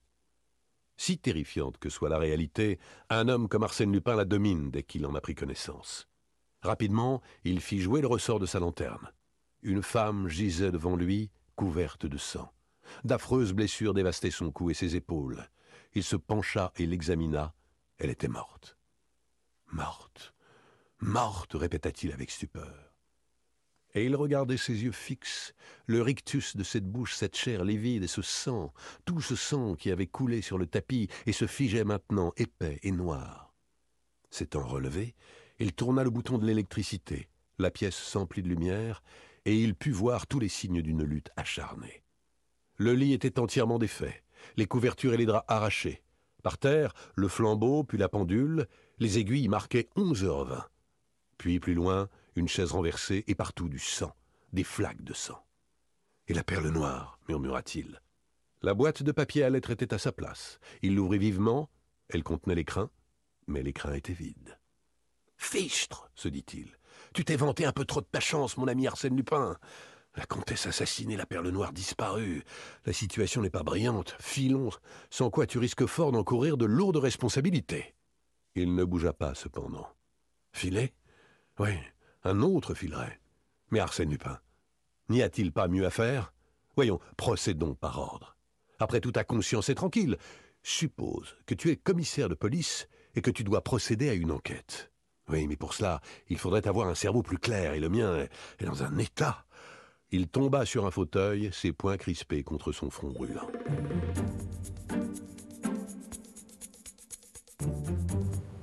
L'affaire de l'avenue Hoche est une de celles qui nous ont le plus vivement intrigués en ces derniers temps, et je ne l'eusse certes pas raconté si la participation d'Arsène Lupin ne l'éclairait d'un jour tout spécial. Cette participation, il en est peu qui la soupçonnent. Nul ne sait en tout cas l'exacte et curieuse vérité. Qui ne connaissait pour l'avoir rencontrée au bois Léontine Zalti, l'ancienne cantatrice, épouse et veuve du comte d'Andillot? La Zalti, dont le luxe éblouissait Paris il y a quelque vingt ans. La Zalti, comtesse d'Andillot, à qui ses parures de diamants et de perles valaient une réputation européenne. On disait d'elle qu'elle portait sur ses épaules le coffre-fort de plusieurs maisons de banque et les mines d'or de plusieurs compagnies australiennes. Les grands joailliers travaillaient pour la Zalti comme on travaillait jadis pour les rois et pour les reines. Et qui se souvient de la catastrophe où toutes ces richesses furent englouties? Maisons de banque et mines d'or, le gouffre dévora tout. De la collection merveilleuse dispersée par le commissaire-priseur, il ne resta que la fameuse perle noire. La perle noire, c'est-à-dire une fortune, si elle avait voulu s'en défaire. Elle ne le voulut point. Elle préféra se restreindre, vivre dans un simple appartement avec sa dame de compagnie, sa cuisinière et un domestique, plutôt que de vendre cet inestimable joyau. Il y avait à cela une raison qu'elle ne craignait pas d'avouer. La perle noire était le cadeau d'un empereur et, presque ruinée, réduite à l'existence la plus médiocre, elle demeura fidèle à sa compagne des beaux jours. Moi, vivante, disait-elle, je ne la quitterai pas. Du matin jusqu'au soir, elle la portait à son cou. La nuit, elle la mettait dans un endroit connu d'elle seule. Tous ces faits rappelés par les feuilles publiques stimulèrent la curiosité, et chose bizarre, mais facile à comprendre, pour ceux qui ont le mot de l'énigme, ce fut précisément l'arrestation de l'assassin présumé qui compliqua le mystère et prolongea l'émotion. Le surlendemain, en effet, les journaux publiaient la nouvelle suivante. On nous annonce l'arrestation de Victor Danègre, le domestique de la comtesse d'Andillot. Les charges relevées contre lui sont écrasantes. Sur la manche en lustrine de son gilet de livret, que M. Dudouis, le chef de la sûreté, a trouvé dans sa mansarde, entre le sommier et le matelas, on a constaté des taches de sang. En outre, il manquait à ce gilet un bouton recouvert d'étoffe. Or, ce bouton, dès le début des perquisitions, avait été ramassé sous le lit même de la victime. Il est probable qu'après le dîner, Danègre, au lieu de regagner sa mansarde, se sera glissé dans le cabinet aux robes et que, par la porte vitrée, il a vu la comtesse cacher la perle noire. Nous devons dire que jusqu'ici, aucune preuve n'est venue confirmer cette supposition. En tout cas, un autre point reste obscur. À 7 heures du matin, Danègre s'est rendu au bureau de tabac du boulevard de Courcelles. La concierge d'abord, puis la buraliste ont témoigné dans ce sens. D'autre part, la cuisinière de la comtesse et sa dame de compagnie, qui toutes deux couchent au bout du couloir, affirment qu'à 8 heures, quand elles se sont levées, la porte de l'antichambre et la porte de la cuisine étaient fermées à double tour. Depuis vingt ans au service de la comtesse, ces deux personnes sont au-dessus de tout soupçon. On se demande donc comment Danègre a pu sortir de l'appartement. S'était-il fait faire une autre clé? L'instruction éclaircira ces différents points. L'instruction n'éclaircit absolument rien, au contraire on apprit que Victor Danègre était un récidiviste dangereux, un alcoolique et un débauché qu'un coup de couteau n'effrayait pas. Mais l'affaire elle-même semblait au fur et à mesure qu'on l'étudiait s'envelopper de ténèbres plus épaisses et de contradictions plus inexplicables. D'abord, une demoiselle de Saint-Clèves, cousine et unique héritière de la victime, déclara que la comtesse, un mois avant sa mort, lui avait confié dans une de ses lettres la façon dont elle cachait la perle noire. Le lendemain du jour où elle recevait cette lettre, elle en constatait la disparition. Qui l'avait volée? De leur côté, les concierges racontèrent qu'ils avaient ouvert la porte à un individu, lequel était monté chez le docteur Harel. On manda le docteur, personne n'avait sonné chez lui. Alors, qui était cet individu? Un complice? Cette hypothèse d'un complice fut adoptée par la presse et par le public. Ganimard, le vieil inspecteur principal Ganimard, la défendait non sans raison. Il y a du Lupin là-dessous, disait-il au juge. Bah, ripostait celui-ci, vous le voyez partout, votre Lupin. Je le vois partout parce qu'il est partout. Dites plutôt que vous le voyez chaque fois où quelque chose ne vous paraît pas très clair. D'ailleurs, en l'espèce, remarquez ceci. Le crime a été commis à 11h20 du soir, ainsi que l'atteste la pendule. Et la visite nocturne dénoncée par les concierges n'a eu lieu qu'à 3 heures du matin. La justice obéit souvent à ces entraînements de conviction qui font qu'on oblige les événements à se plier à l'explication première qu'on en a donnée. Les antécédents déplorables de Victor Danègre, récidiviste, ivrogne et débauché, influencèrent le juge. Et bien qu'aucune circonstance nouvelle ne vint corroborer deux ou trois indices primitivement découverts, rien ne put l'ébranler. Il boucla son instruction. Quelques semaines après, les débats commencèrent. Ils furent embarrassés et languissants. Le président les dirigea sans ardeur, le ministère public attaqua mollement. Dans ces conditions, l'avocat de Danègre avait beau jeu. Il montra les lacunes et les impossibilités de l'accusation. Nulle preuve matérielle n'existait. Qui avait forgé la clé? L'indispensable clé sans laquelle Danègre, après son départ, n'aurait pu refermer à double tour la porte de l'appartement. Qui l'avait vue, cette clé? Et qu'était-elle devenue? Qui avait vu le couteau de l'assassin? Et qu'était-il devenu? Et en tout cas, concluait l'avocat, prouvez que c'est mon client qui a tué. Prouvez que l'auteur du vol et du crime n'est pas ce mystérieux personnage qui s'est introduit dans la maison à trois heures du matin. La pendule marquée onze heures, me direz-vous, et après Ne peut-on pas mettre les aiguilles d'une pendule à l'heure qui vous convient? Victor Danègre fut acquitté. Europe 1, la nuit Arsène Lupin. Il sortit de prison un vendredi au déclin du jour, amaigri, déprimé par six mois de cellule. L'instruction, la solitude, les débats, les délibérations du jury, tout cela l'avait empli d'une épouvante maladive. La nuit, d'affreux cauchemars, des visions d'échafaud le hantaient. Il tremblait de fièvre et de terreur. Sous le nom d'Anatole Dufour, il loua une petite chambre sur les hauteurs de Montmartre, et il vécut au hasard des besognes, bricolant de droite et de gauche. Vie lamentable. Trois fois engagé par trois patrons différents, il fut reconnu et renvoyé sur le champ. Souvent il s'aperçut, ou crut s'apercevoir, que des hommes le suivaient. Des hommes de la police, il n'en doutait point, qui ne renonçaient pas à le faire tomber dans quelque piège. Et d'avance il sentait l'étreinte rude de la main qui le prendrait au collet. Un soir qu'il dînait chez un traiteur du quartier, quelqu'un s'installa en face de lui. C'était un individu d'une quarantaine d'années, vêtu d'une redingote noire, de propreté douteuse. Il commanda une soupe, des légumes et un litre de vin. Et quand il eut mangé la soupe, il tourna les yeux vers Danègre et le regarda longuement. Danègre pâlit. Pour sûr, cet individu était de ceux qui le suivaient depuis des semaines. Que lui voulait-il? Danègre essaya de se lever, il ne le put, ses jambes chancelèrent sous lui. L'homme se versa un verre de vin et emplit le verre de Danègre. Nous trinquons, camarade Victor balbutia. Ouais, ouais, ouais, à votre santé, camarade. À votre santé, Victor Danègre. L'autre sursauta. Moi Moi, moi, mais non, je vous jure Vous me jurez quoi? Que vous n'êtes pas vous, le domestique de la comtesse? Quel domestique? Je m'appelle Dufour, demandez au patron Dufour, Anatole, oui, pour le patron, mais Danègre pour la justice. Victor Danègre. Pas vrai, pas vrai, on vous a menti. Le nouveau venu tira de sa poche une carte et l'attendit. Victor lut. Grimaudan, ex-inspecteur de la sûreté, renseignement confidentiel. Il tressaillit. Vous êtes de la police? Je n'en suis plus. Mais le métier me plaisait et je continue d'une façon plus lucrative. On déniche de temps en temps des affaires d'or, comme la vôtre. La mienne? Oui, la vôtre. C'est une affaire exceptionnelle, si toutefois vous voulez bien y mettre un peu de complaisance. Et si je n'en mets pas? Il le faudra. Vous êtes dans une situation où vous ne pouvez rien me refuser. Une appréhension sourde envahissait Victor Danègre. Il demanda Qu'y a-t-il? Parlez Soit, répondit l'autre. Finissons-en. En deux mots, voici. Je suis envoyé par mademoiselle de Saint-Clèves. Saint-Clèves? L'héritière de la comtesse d'Andillot. Eh bien Eh bien, mademoiselle de Saint-Clèves me charge de vous réclamer la perle noire. La perle noire? Celle que vous avez volée. Mais je ne l'ai pas Vous l'avez Si je l'avais, ce serait moi l'assassin C'est vous l'assassin. Danègre s'efforça de rire. Heureusement, mon bon monsieur, que la cour d'assises n'a pas été du même avis. Hein. Tous les jurés, vous entendez, m'ont retenu innocent. Et quand on a sa conscience pour soi et l'estime de douze braves gens L'ex-inspecteur lui saisit le bras. Pas de phrases, mon petit, écoutez-moi bien attentivement et pesez mes paroles, elles en valent la peine. Danègre, trois semaines avant le crime, vous avez dérobé à la cuisinière la clé qui ouvre la porte de service. Et vous avez fait faire une clé semblable chez Outard, serrurier 244 rue Oberkampf. Pas vrai, pas vrai, gronda Victor. Personne n'a vu cette clé, elle n'existe pas. La voici. Après un silence, Grimaudan reprit. Vous avez tué la comtesse à l'aide d'un couteau à virole, acheté au bazar de la République, le jour même où vous commandiez votre clé.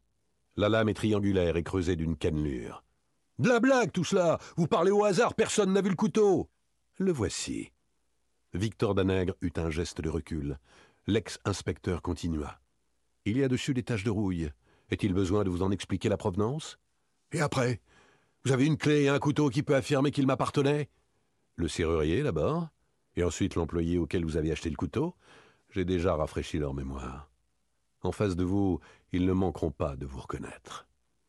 Il parlait sèchement et durement, avec une précision terrifiante.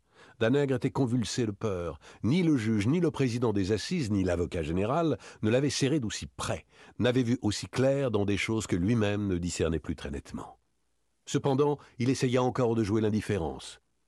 Si c'est là toutes vos preuves, il me reste celle-ci. Vous êtes reparti après le crime par le même chemin. Mais au milieu du cabinet aux robes, pris d'effroi, vous avez dû vous appuyer contre le mur pour garder votre équilibre. Comment le savez-vous? Bégaya Victor. Personne ne peut le savoir. La justice, non. Il ne pouvait venir à l'idée d'aucun de ces messieurs du parquet d'allumer une bougie et d'examiner les murs. Mais si on le faisait? On verrait sur le plâtre blanc une marque rouge très légère, assez nette cependant pour qu'on y retrouve l'empreinte de la face antérieure de votre pouce, de votre pouce tout humide de sang, et que vous avez posé contre le mur. Or, vous n'ignorez pas qu'en anthropométrie, c'est là un des principaux moyens d'identification. Victor Danègre était blême. Des gouttes de sueur coulaient de son front sur la table. Il considérait avec des yeux de fou cet homme étrange qui évoquait son crime comme s'il en avait été le témoin invisible. Il baissa la tête, vaincu, impuissant. Depuis des mois, il luttait contre tout le monde. Contre cet homme-là, il avait l'impression qu'il n'y avait rien à faire. Si je vous rends la perle, balbutia-t-il, combien me donnerez-vous? Rien. Comment? Vous vous moquez? Je vous donnerai une chose qui vaut des mille et des centaines de mille et je n'aurai rien Si, la vie. Le misérable frissonna. Grimaudan ajouta d'un ton presque doux Voyons, Danègre, cette perle n'a aucune valeur pour vous. Il vous est impossible de la vendre. À quoi bon la garder? Il y a des reselleurs, et un jour ou l'autre, à n'importe quel prix, Un jour ou l'autre, il sera trop tard. Pourquoi? Pourquoi? Mais parce que la justice aura remis la main sur vous, et que cette fois, avec les preuves que je lui fournirai, le couteau, la clé, l'indication du pouce, vous êtes fichu, mon bonhomme. Victor s'étreignit la tête de ses deux mains et réfléchit. Il se sentait perdu. En effet, irrémédiablement perdu, et en même temps une grande fatigue l'envahissait, un immense besoin de repos et d'abandon. Il murmura Quand vous la faut-il? Ce soir, avant une heure. Sinon Sinon, je mets à la poste cette lettre où mademoiselle de Saint-Clèves vous dénonce au procureur de la République. Danègre se versa deux verres de vin qu'il but coup sur coup, puis se levant. Payez l'addition, et allons-y. J'en ai assez de cette maudite affaire. La nuit était venue. Les deux hommes descendirent la rue Le Pic et suivirent les boulevards extérieurs en se dirigeant vers l'étoile. Ils marchaient silencieusement, Victor très las et le dos voûté. Au parc Monceau, il dit C'est du côté de la maison. Parbleu. Vous n'en êtes sorti avant votre arrestation que pour aller au bureau de tabac. Nous y sommes, fit Danègre d'une voix sourde. Ils longèrent la grille du jardin et traversèrent une rue dont le bureau de tabac faisait l'encoignure. Danègre s'arrêta quelques pas plus loin. Ses jambes vacillaient. Il tomba sur un banc. Eh bien demanda son compagnon. C'est là. C'est là. Qu'est-ce que vous me chantez Oui, là, devant nous. Devant nous? Dites donc, Danègre, il ne faudrait pas. Je vous répète qu'elle est là. Où? Entre deux pavés. Lesquels? Cherchez. Lesquels? répéta Grimaudan. Victor ne répondit pas. Ah, parfait, tu veux me faire poser, mon bonhomme. Non, mais je vais crever de misère. Et alors, tu hésites? Allons, je serai bon prince, combien te faut-il? De quoi prendre mon billet d'entrepont pour l'Amérique? Convenu. Et un billet de sang pour les premiers frais? Tu en auras deux, parle. Comptez les pavés à droite de l'égout. C'est entre le douzième et le treizième. Dans le ruisseau? Oui, en bas du trottoir. Grémaudan regarda autour de lui. Des tramways passaient, des gens passaient, mais bah Qui pouvait se douter? Il ouvrit son canif et le planta entre le douzième et le treizième pavé. Et si elle n'y est pas? Si personne ne m'a vu me baisser et l'enfoncer, elle y est encore. Se pouvait-il qu'elle y fût? La perle noire, jetée dans la boue d'un ruisseau à la disposition du premier venu. La perle noire. Une fortune. À quelle profondeur? Dix centimètres à peu près. Il creusa le sable mouillé, la pointe de son canif heurta quelque chose, avec ses doigts il élargit le trou. Il aperçut la perle noire. Tiens, voilà tes deux cents francs, je t'enverrai ton billet pour l'Amérique. Le lendemain, l'Écho de France publiait cet entrefilet qui fut reproduit par les journaux du monde entier. Depuis hier, la fameuse perle noire est entre les mains d'Arsène Lupin qui l'a reprise au meurtrier de la comtesse d'Andillot. Avant peu, des facsimilés de ce précieux bijou seront exposés à Londres, à Saint-Pétersbourg, à Calcutta, à Buenos Aires et à New York. Arsène Lupin attend les propositions que voudront bien lui faire ses correspondants. Et voilà comme quoi le crime est toujours puni et la vertu récompensée, conclut Arsène Lupin lorsqu'il m'eut révélé les dessous de l'affaire. Et voilà comme quoi, sous le nom de Grimaudan, ex-inspecteur de la sûreté, vous fûtes choisi par le destin pour enlever au criminel le bénéfice de son forfait. Justement. Et j'avoue que c'est une des aventures dont je suis le plus fier. Les quarante minutes que j'ai passées dans l'appartement de la comtesse, après avoir constaté sa mort, sont parmi les plus étonnantes et les plus profondes de ma vie. En quarante minutes, empêtré dans la situation la plus inextricable, j'ai reconstitué le crime. J'ai acquis la certitude, à l'aide de quelques indices, que le coupable ne pouvait être qu'un domestique de la comtesse. Enfin, j'ai compris que pour avoir la perle, il fallait que ce domestique fût arrêté, et j'ai laissé le bouton de gilet, mais qu'il ne fallait pas qu'on relevât contre lui des preuves irrécusables de sa culpabilité. Et j'ai ramassé le couteau oublié sur le tapis, emporté la clé oubliée sur la serrure, fermé la porte à double tour, et effacé les traces des doigts sur le plâtre du cabinet aux robes. À mon sens, ce fut là un de ces éclairs. De génie, interrompis-je. De génie, si vous voulez, et qui n'eût pas illuminé le cerveau du premier venu. Devinez en une seconde les deux termes du problème. Une arrestation et un acquittement. Me servir de l'appareil formidable de la justice pour détraquer mon homme, pour l'abêtir, bref, pour le mettre dans un état d'esprit tel qu'une fois libre, il devait inévitablement, fatalement tomber dans le piège un peu grossier que je lui tendais. Un peu Dites beaucoup, car il ne courait aucun danger. Oh, pas le moindre, puisque tout acquittement est chose définitive. Pauvre diable Pauvre diable, Victor Danègre Vous ne songez pas que c'est un assassin? Il eût été de la dernière immoralité que la perle noire lui resta. Il vit, pensez donc. Danègre vit. Et la perle noire est à vous. Il la sortit d'une des poches secrètes de son portefeuille, l'examina, la caressa de ses doigts et de ses yeux émus, et il soupirait. Quel est le boyard, quel est le raja imbécile et vaniteux qui possédera ce trésor? À quel milliardaire américain est destiné le petit morceau de beauté et de luxe qui ornait les blanches épaules de Léontine Zalti, comtesse d'Andillo Arsène Lupin, le gentleman cambrioleur est sur Europe 1. Le 7 de cœur. Une question se pose et elle me fut souvent posée. Comment ai-je connu Arsène Lupin? Personne ne doute que je le connaisse. Les détails que j'accumule sur cet homme déconcertant, les faits irréfutables que j'expose, les preuves nouvelles que j'apporte, l'interprétation que je donne de certains actes dont on n'avait vu que les manifestations extérieures, sans en pénétrer les raisons secrètes, ni le mécanisme invisible, tout cela prouve bien, sinon une intimité que l'existence même de Lupin rendrait impossible, du moins des relations amicales et des confidences suivies. Mais comment l'ai-je connu? D'où me vient la faveur d'être son historiographe Pourquoi moi et pas un autre? La réponse est facile.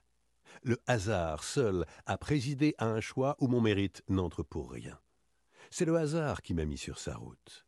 C'est par hasard que j'ai été mêlé à l'une de ses plus étranges et de ses plus mystérieuses aventures, par hasard enfin que je fus acteur dans un drame dont il fut le merveilleux metteur en scène, drame obscur et complexe, hérissé de telles péripéties que j'éprouve un certain embarras au moment d'en entreprendre le récit. Le premier acte se passe au cours de cette fameuse nuit du 22 au 23 juin dont on a tant parlé.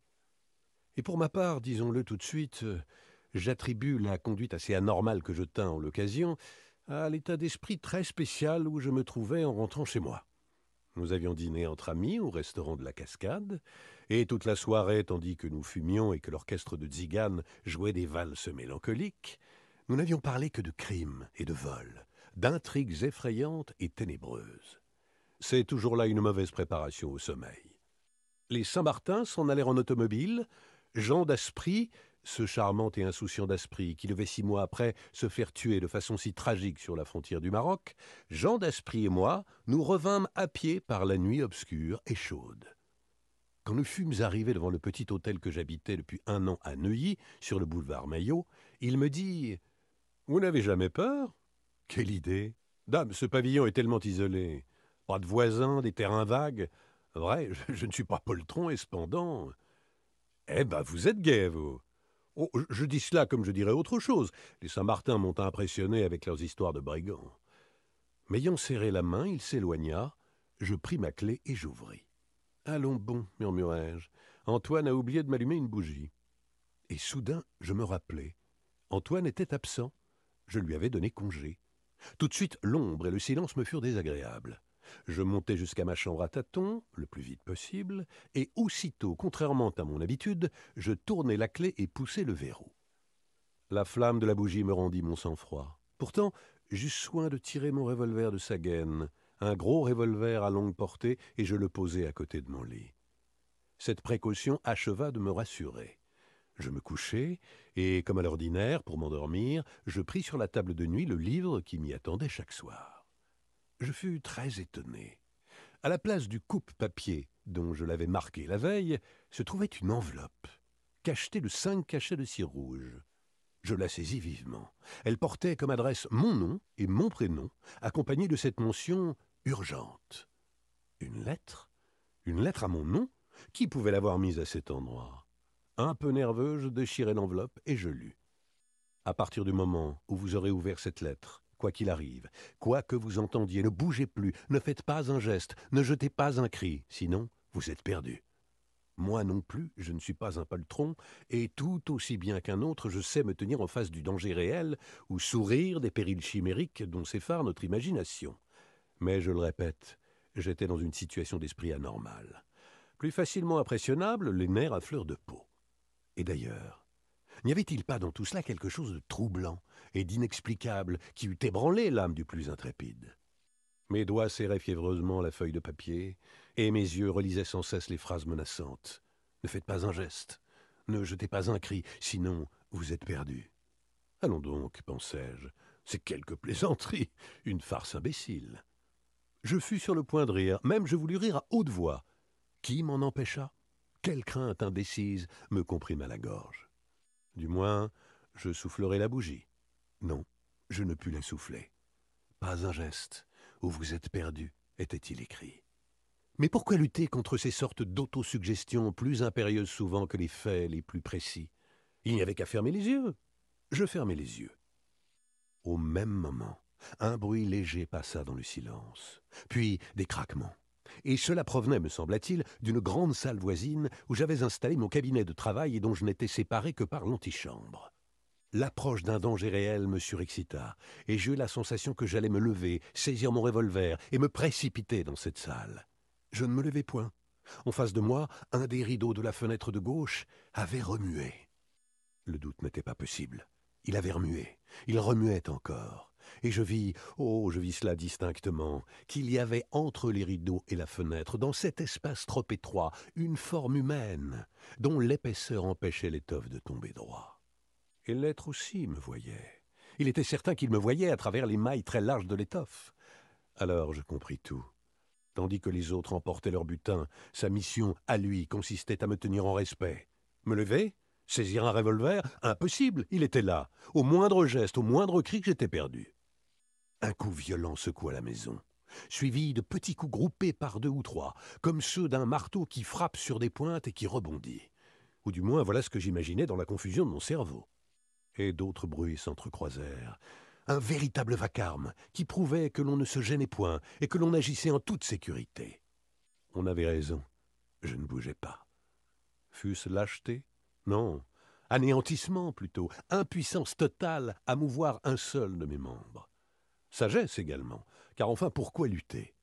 Derrière cet homme, il y en avait dix autres qui viendraient à son appel. Allais-je risquer ma vie pour sauver quelques tapisseries et quelques bibelots? Et toute la nuit ce supplice dura. Supplice intolérable, angoisse terrible. Le bruit s'était interrompu, mais je ne cessais d'attendre qu'il recommençât. Et l'homme, hmm, l'homme qui me surveillait, l'arme à la main, mon regard effrayé ne le quittait pas, et mon cœur battait, et de la sueur ruisselait sur mon front et de tout mon corps. Et tout à coup, un bien-être inexprimable m'envahit. Une voiture de laitier, dont je connaissais bien le roulement, passa sur le boulevard, et j'eus en même temps l'impression que l'aube se glissait entre les persiennes closes, et qu'un peu de jour dehors se mêlait à l'ombre. Et le jour pénétra dans la chambre et d'autres voitures passèrent, et tous les fantômes de la nuit s'évanouirent. Alors, je sortis un bras du lit, lentement, sournoisement. En face, rien ne remua. Je marquai les yeux le pli du rideau, l'endroit précis où il fallait viser. Je fis le compte exact des mouvements que je devais exécuter, et rapidement, j'empoignai mon revolver et je tirai. Je sautai hors du lit avec un cri de délivrance, et je bondis sur le rideau. L'étoffe était percée, la vitre était percée. Quant à l'homme, je n'avais pu l'atteindre, pour cette bonne raison qu'il n'y avait personne. Personne? Ainsi toute la nuit j'avais été hypnotisé par un pli de rideau.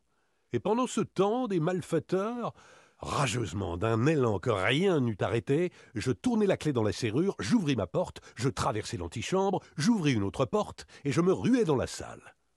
Mais une stupeur me cloua sur le seuil, haletant, abasourdi, plus étonné encore que je ne l'avais été de l'absence de l'homme. Rien n'avait disparu. Toutes les choses que je supposais enlevées, meubles, tableaux, vieux velours et vieilles soie, toutes ces choses étaient à leur place. Spectacle incompréhensible. Je n'en croyais pas mes yeux. Pourtant ce vacarme, ces bruits de déménagement. Je fis le tour de la pièce, j'inspectais les murs, je dressais l'inventaire de tous ces objets que je connaissais si bien. Rien ne manquait. Et ce qui me déconcertait le plus, c'est que rien non plus ne révélait le passage des malfaiteurs, aucun indice. Pas une chaise dérangée, pas une trace de pas. Voyons, voyons, me disais-je, en me prenant la tête à deux mains, je ne suis pourtant pas un fou. J'ai bien entendu.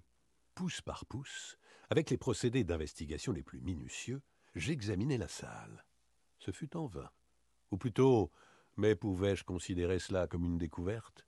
Sous un petit tapis persan jeté sur le parquet, je ramassai une carte, une carte à jouer. C'était un set de cœur, pareil à tous les sets de cœur des jeux de cartes français, mais qui retint mon attention par un détail assez curieux. La pointe extrême de chacune des sept marques rouges en forme de cœur était percée d'un trou, le trou rond et régulier que pratiquait l'extrémité d'un poinçon. Voilà tout, une carte et une lettre trouvées dans un livre. En dehors de cela, rien. Était-ce assez pour affirmer que je n'avais pas été le jouet d'un rêve? Europe 1, la nuit Arsène Lupin. Toute la journée, je poursuivis mes recherches dans le salon. C'était une grande pièce en disproportion avec l'exiguïté de l'hôtel, et dont l'ornementation attestait le goût bizarre de celui qui l'avait conçu. Le parquet était fait d'une mosaïque de petites pierres multicolores, formant de larges dessins symétriques. La même mosaïque recouvrait les murs, disposée en panneaux, allégories pompéiennes, compositions byzantines, fresques du Moyen Âge. Un Bacchus enfourchait un tonneau. Un empereur couronné d'or, à barbe fleurie, tenait un glaive dans sa main droite. Tout en haut, un peu à la façon d'un atelier, se découpait l'unique et vaste fenêtre. Cette fenêtre étant toujours ouverte la nuit, il était probable que les hommes avaient passé par là à l'aide d'une échelle. Mais ici encore, aucune certitude. Les montants de l'échelle eussent dû laisser des traces sur le sol battu de la cour. Il n'y en avait point. L'herbe du terrain vague qui entourait l'hôtel aurait dû être fraîchement foulée. Elle ne l'était pas. J'avoue que je n'eus point l'idée de m'adresser à la police, tellement les faits qu'il m'eût fallu exposer étaient inconsistants et absurdes. On se fut moqué de moi. Mais le surlendemain, c'était mon jour de chronique au Gil Blas, où j'écrivais alors. Obsédé par mon aventure, je la racontais tout au long. L'article ne passa pas inaperçu, mais je vis bien qu'on ne le prenait guère au sérieux, et qu'on le considérait plutôt comme une fantaisie que comme une histoire réelle. Les Saint-Martin me raillèrent. Daspry, cependant, qui ne manquait pas d'une certaine compétence en ces matières, vint me voir, se fit expliquer l'affaire et l'étudia, sans plus de succès d'ailleurs. Or, un des matins suivants, le timbre de la grille résonna, et Antoine vint m'avertir qu'un monsieur désirait me parler. Il n'avait pas voulu donner son nom, je le priai de monter. C'était un homme d'une quarantaine d'années, très brun, de visage énergique, et dont les habits propres, mais usés, annonçait un souci d'élégance qui contrastait avec ses façons plutôt vulgaires. Sans préambule, il me dit d'une voix éraillée, avec des accents qui me confirmèrent la situation sociale de l'individu Monsieur, en voyage, dans un café, le Gil Blas m'est tombé sous les yeux. J'ai lu votre article, il m'a intéressé. Beaucoup. Je vous remercie. Et je suis revenu. Ah. Oui, pour vous parler. Tous les faits que vous avez racontés sont-ils exacts? Absolument exacts. Il n'en est pas un seul qui souhaite votre invention. Pas un seul. En ce cas, j'aurais peut-être des renseignements à vous fournir. Je vous écoute? Non. Comment non? Avant de parler, il faut que je vérifie s'ils sont justes. Et pour les vérifier? Il faut que je reste seul dans cette pièce. Je le regardai avec surprise. Je ne vois pas très bien. C'est une idée que j'ai eue en lisant votre article. Certains détails établissent une coïncidence vraiment extraordinaire avec une autre aventure que le hasard m'a révélée. Si je me suis trompé, il est préférable que je garde le silence, et l'unique moyen de le savoir, c'est que je reste seul. Qu'y avait-il sous cette proposition? Plus tard, je me suis rappelé qu'en la formulant, l'homme avait un air inquiet, une expression de physionomie anxieuse. Mais sur le moment, bien qu'un peu étonné, je ne trouvais rien de particulièrement anormal à sa demande, et puis une telle curiosité me stimulait. Je répondis Soit. Combien vous faut-il de temps Oh, euh, trois minutes, pas davantage. D'ici trois minutes, je vous rejoindrai. Je sortis de la pièce. En bas, je tirai ma montre. Une minute s'écoula. Deux minutes. Pourquoi donc me sentais-je oppressé? Pourquoi ces instants me paraissaient-ils plus solennels que d'autres? Deux minutes et demie. Deux minutes trois quarts. Et soudain, un coup de feu retentit. En quelques enjambées, j'escaladai les marches et j'entrai. Un cri d'horreur m'échappa. Au milieu de la salle, l'homme gisait, immobile, couché sur le côté gauche. Du sang coulait de son crâne, mêlé à des débris de cervelle. Près de son poing, un revolver tout fumant. Une convulsion l'agita, et ce fut tout. Mais plus encore que ce spectacle effroyable, quelque chose me frappa, quelque chose qui fit que je n'appelai pas au secours tout de suite, et que je ne me jetai point à genoux pour voir si l'homme respirait. À deux pas de lui, par terre, il y avait un set de cœur. Je le ramassai. Les sept extrémités des sept marques rouges était percé d'un trou. Une demi-heure après, le commissaire de police de Neuilly arrivait, puis le médecin légiste, puis le chef de la sûreté, M. Dudouis. Je m'étais bien gardé de toucher au cadavre. Rien ne put fausser les premières constatations. Elles furent brèves, d'autant plus brèves que tout d'abord on ne découvrait rien, ou peu de choses. Dans les poches du mort, aucun papier. Sur ses vêtements, aucun nom. Sur son linge, aucune initiale. Somme toute, pas un indice capable d'établir son identité. Et dans la salle, le même ordre qu'auparavant. Les meubles n'avaient pas été dérangés et les objets avaient gardé leur ancienne position. Pourtant, cet homme n'était pas venu chez moi dans l'unique intention de se tuer et parce qu'il jugeait que mon domicile convenait mieux que tout autre à son suicide. Il fallait qu'un motif l'eût déterminé à cet acte de désespoir, et que ce motif lui-même résultât d'un fait nouveau, constaté par lui au cours des trois minutes qu'il avait passées seul. Quel fait? Qu'avait-il vu? Qu'avait-il surpris? Quel secret épouvantable avait-il pénétré? Aucune supposition n'était permise. Mais au dernier moment, un incident se produisit qui nous parut d'un intérêt considérable. Comme deux agents se baissaient pour soulever le cadavre et l'emporter sur un brancard, ils s'aperçurent que la main gauche, fermée jusqu'alors et crispée, s'était détendue et qu'une carte de visite toute froissée s'en échappait. Cette carte portait Georges Andermatt, rue de Berry, 37. Qu'est-ce que cela signifiait? Georges Andermatt était un gros banquier de Paris, fondateur et président de ce comptoir des métaux qui a donné une telle impulsion aux industries métallurgiques de France. Il menait grand train, possédant My Coach, automobile, écurie de course. Ses réunions étaient très suivies et l'on citait Madame Andermatt pour sa grâce et pour sa beauté. Serait-ce le nom du mort murmurai-je? Le chef de la sûreté se pencha. Ce n'est pas lui. Monsieur Andermatt est un homme pâle et un peu grisonnant. Mais alors, pourquoi cette carte? Vous avez le téléphone, monsieur? Oui, dans le vestibule, si vous voulez bien m'accompagner. Il chercha dans l'annuaire et demanda le 415-21. Monsieur Andermatt est-il chez lui? Veuillez lui dire que monsieur Dudouis le prie de venir en toute hâte au 102 du boulevard Maillot, c'est urgent. Vingt minutes plus tard, monsieur Andermatt descendait de son automobile. On lui exposa les raisons qui nécessitaient son intervention, puis on le mena devant le cadavre. Il eut une seconde d'émotion qui contracta son visage et prononça à voix basse, comme s'il parlait malgré lui. Étienne Varin Vous le connaissiez Non. Ou du moins oui, mais de vue seulement. Son frère. Il a un frère Oui, Alfred Varin. Son frère est venu autrefois me solliciter. Je ne sais plus à quel propos. Où demeure-t-il? Les deux frères demeuraient ensemble, rue de Provence, je crois. Et vous ne soupçonnez pas la raison pour laquelle celui-ci s'est tué? Nullement. Cependant, cette carte qu'il tenait dans sa main, votre carte, avec votre adresse, je n'y comprends rien. Ce n'est là évidemment qu'un hasard que l'instruction nous expliquera. Un hasard en tout cas bien curieux, pensai-je, et je sentis que nous éprouvions tous la même impression. Cette impression, je la retrouvai dans les journaux du lendemain et chez tous ceux de mes amis avec qui je m'entretins de l'aventure. Au milieu des mystères qui la compliquaient, après la double si déconcertante de ce set de cœur cette fois percé, après les deux événements aussi énigmatiques l'un que l'autre, dont ma demeure avait été le théâtre, cette carte de visite semblait enfin promettre un peu de lumière. Par elle, on arriverait à la vérité. Mais, contrairement aux prévisions, M. Andermatt ne fournit aucune indication. J'ai dit ce que je savais, répétait-il. Que veut-on de plus?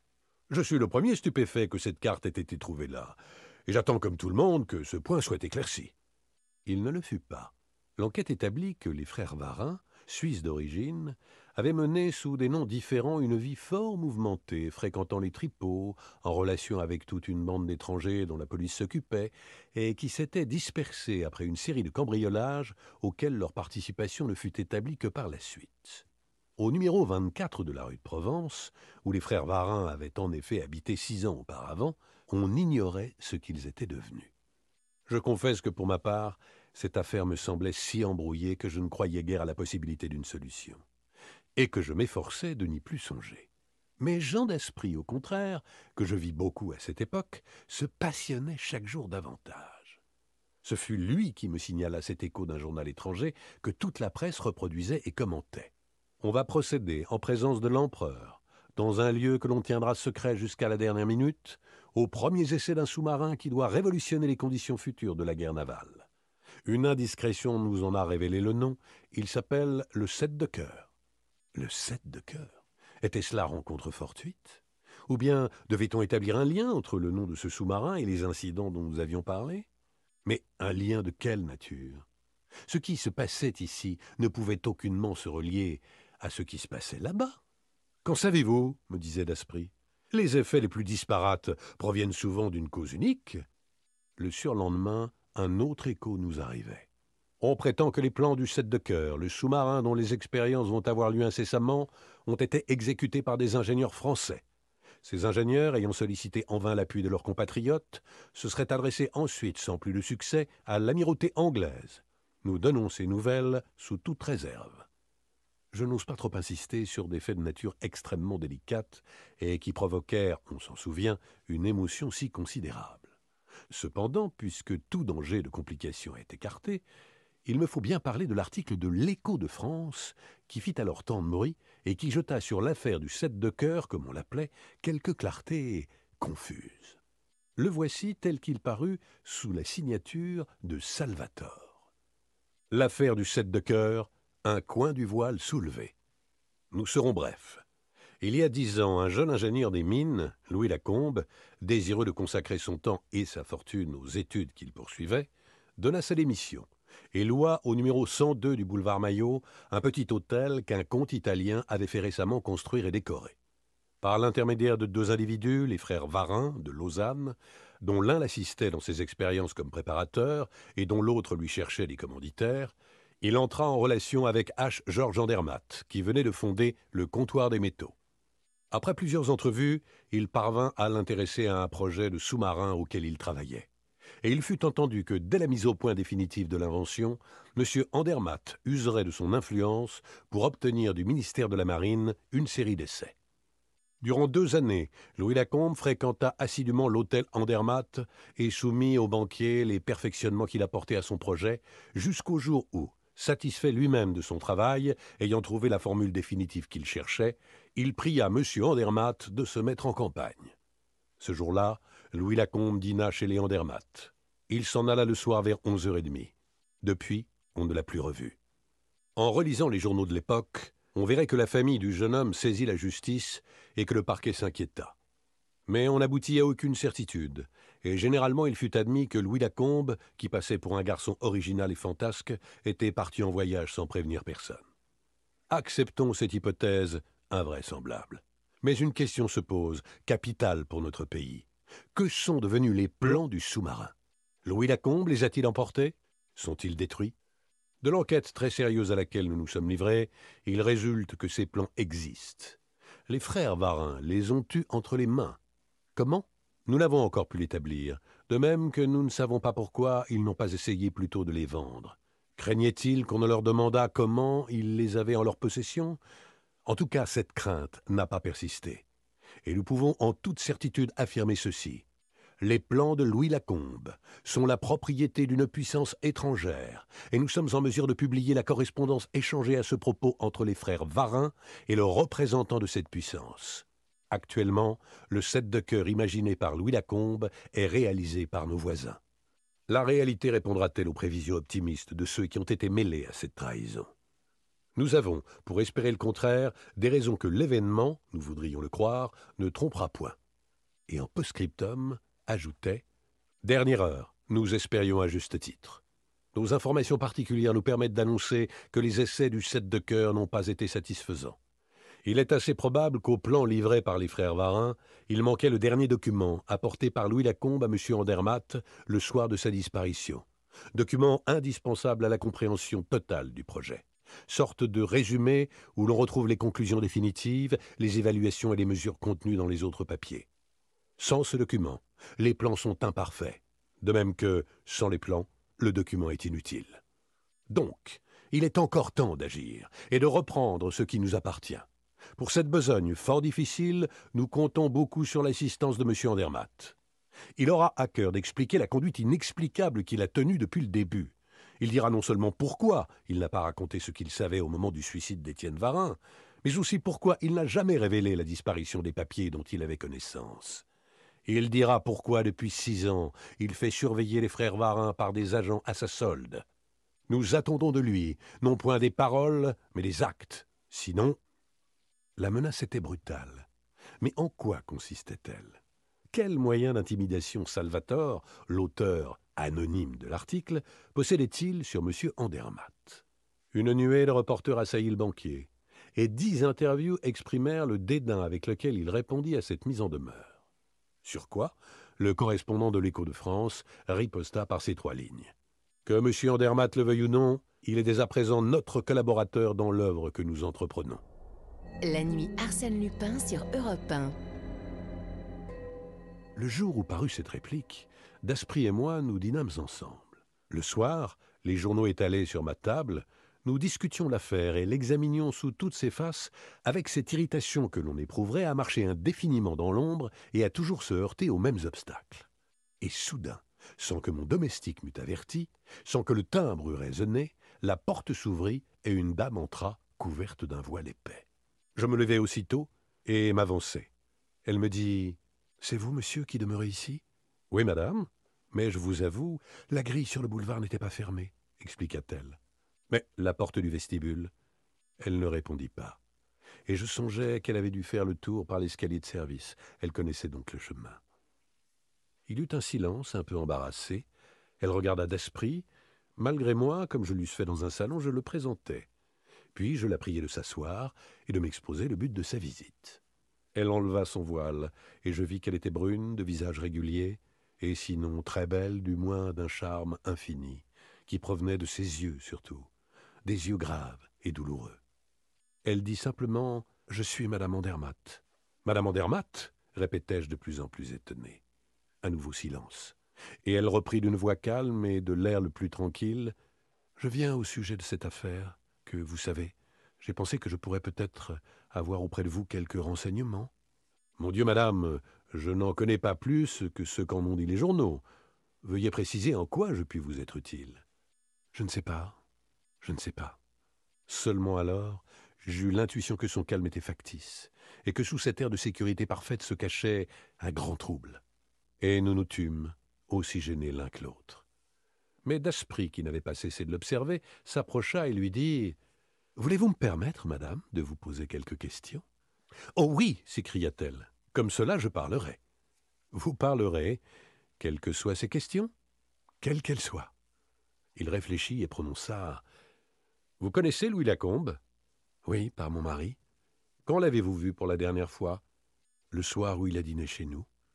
Ce soir-là, rien n'a pu vous donner à penser que vous ne le verriez plus.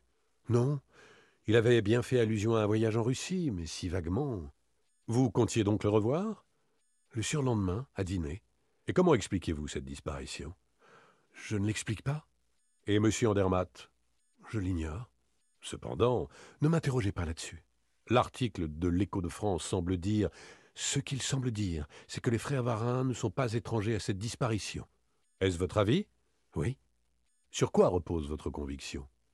En nous quittant, Louis Lacombe portait une serviette qui contenait tous ses papiers relatifs à son projet. Deux jours après, il y a eu entre mon mari et l'un des frères Varin, celui qui vit, une entrevue au cours de laquelle mon mari acquérait la preuve que ces papiers étaient aux mains des deux frères. Et il ne les a pas dénoncés? Non. Pourquoi? Parce que dans la serviette se trouvait autre chose que les papiers de Louis Lacombe. Quoi?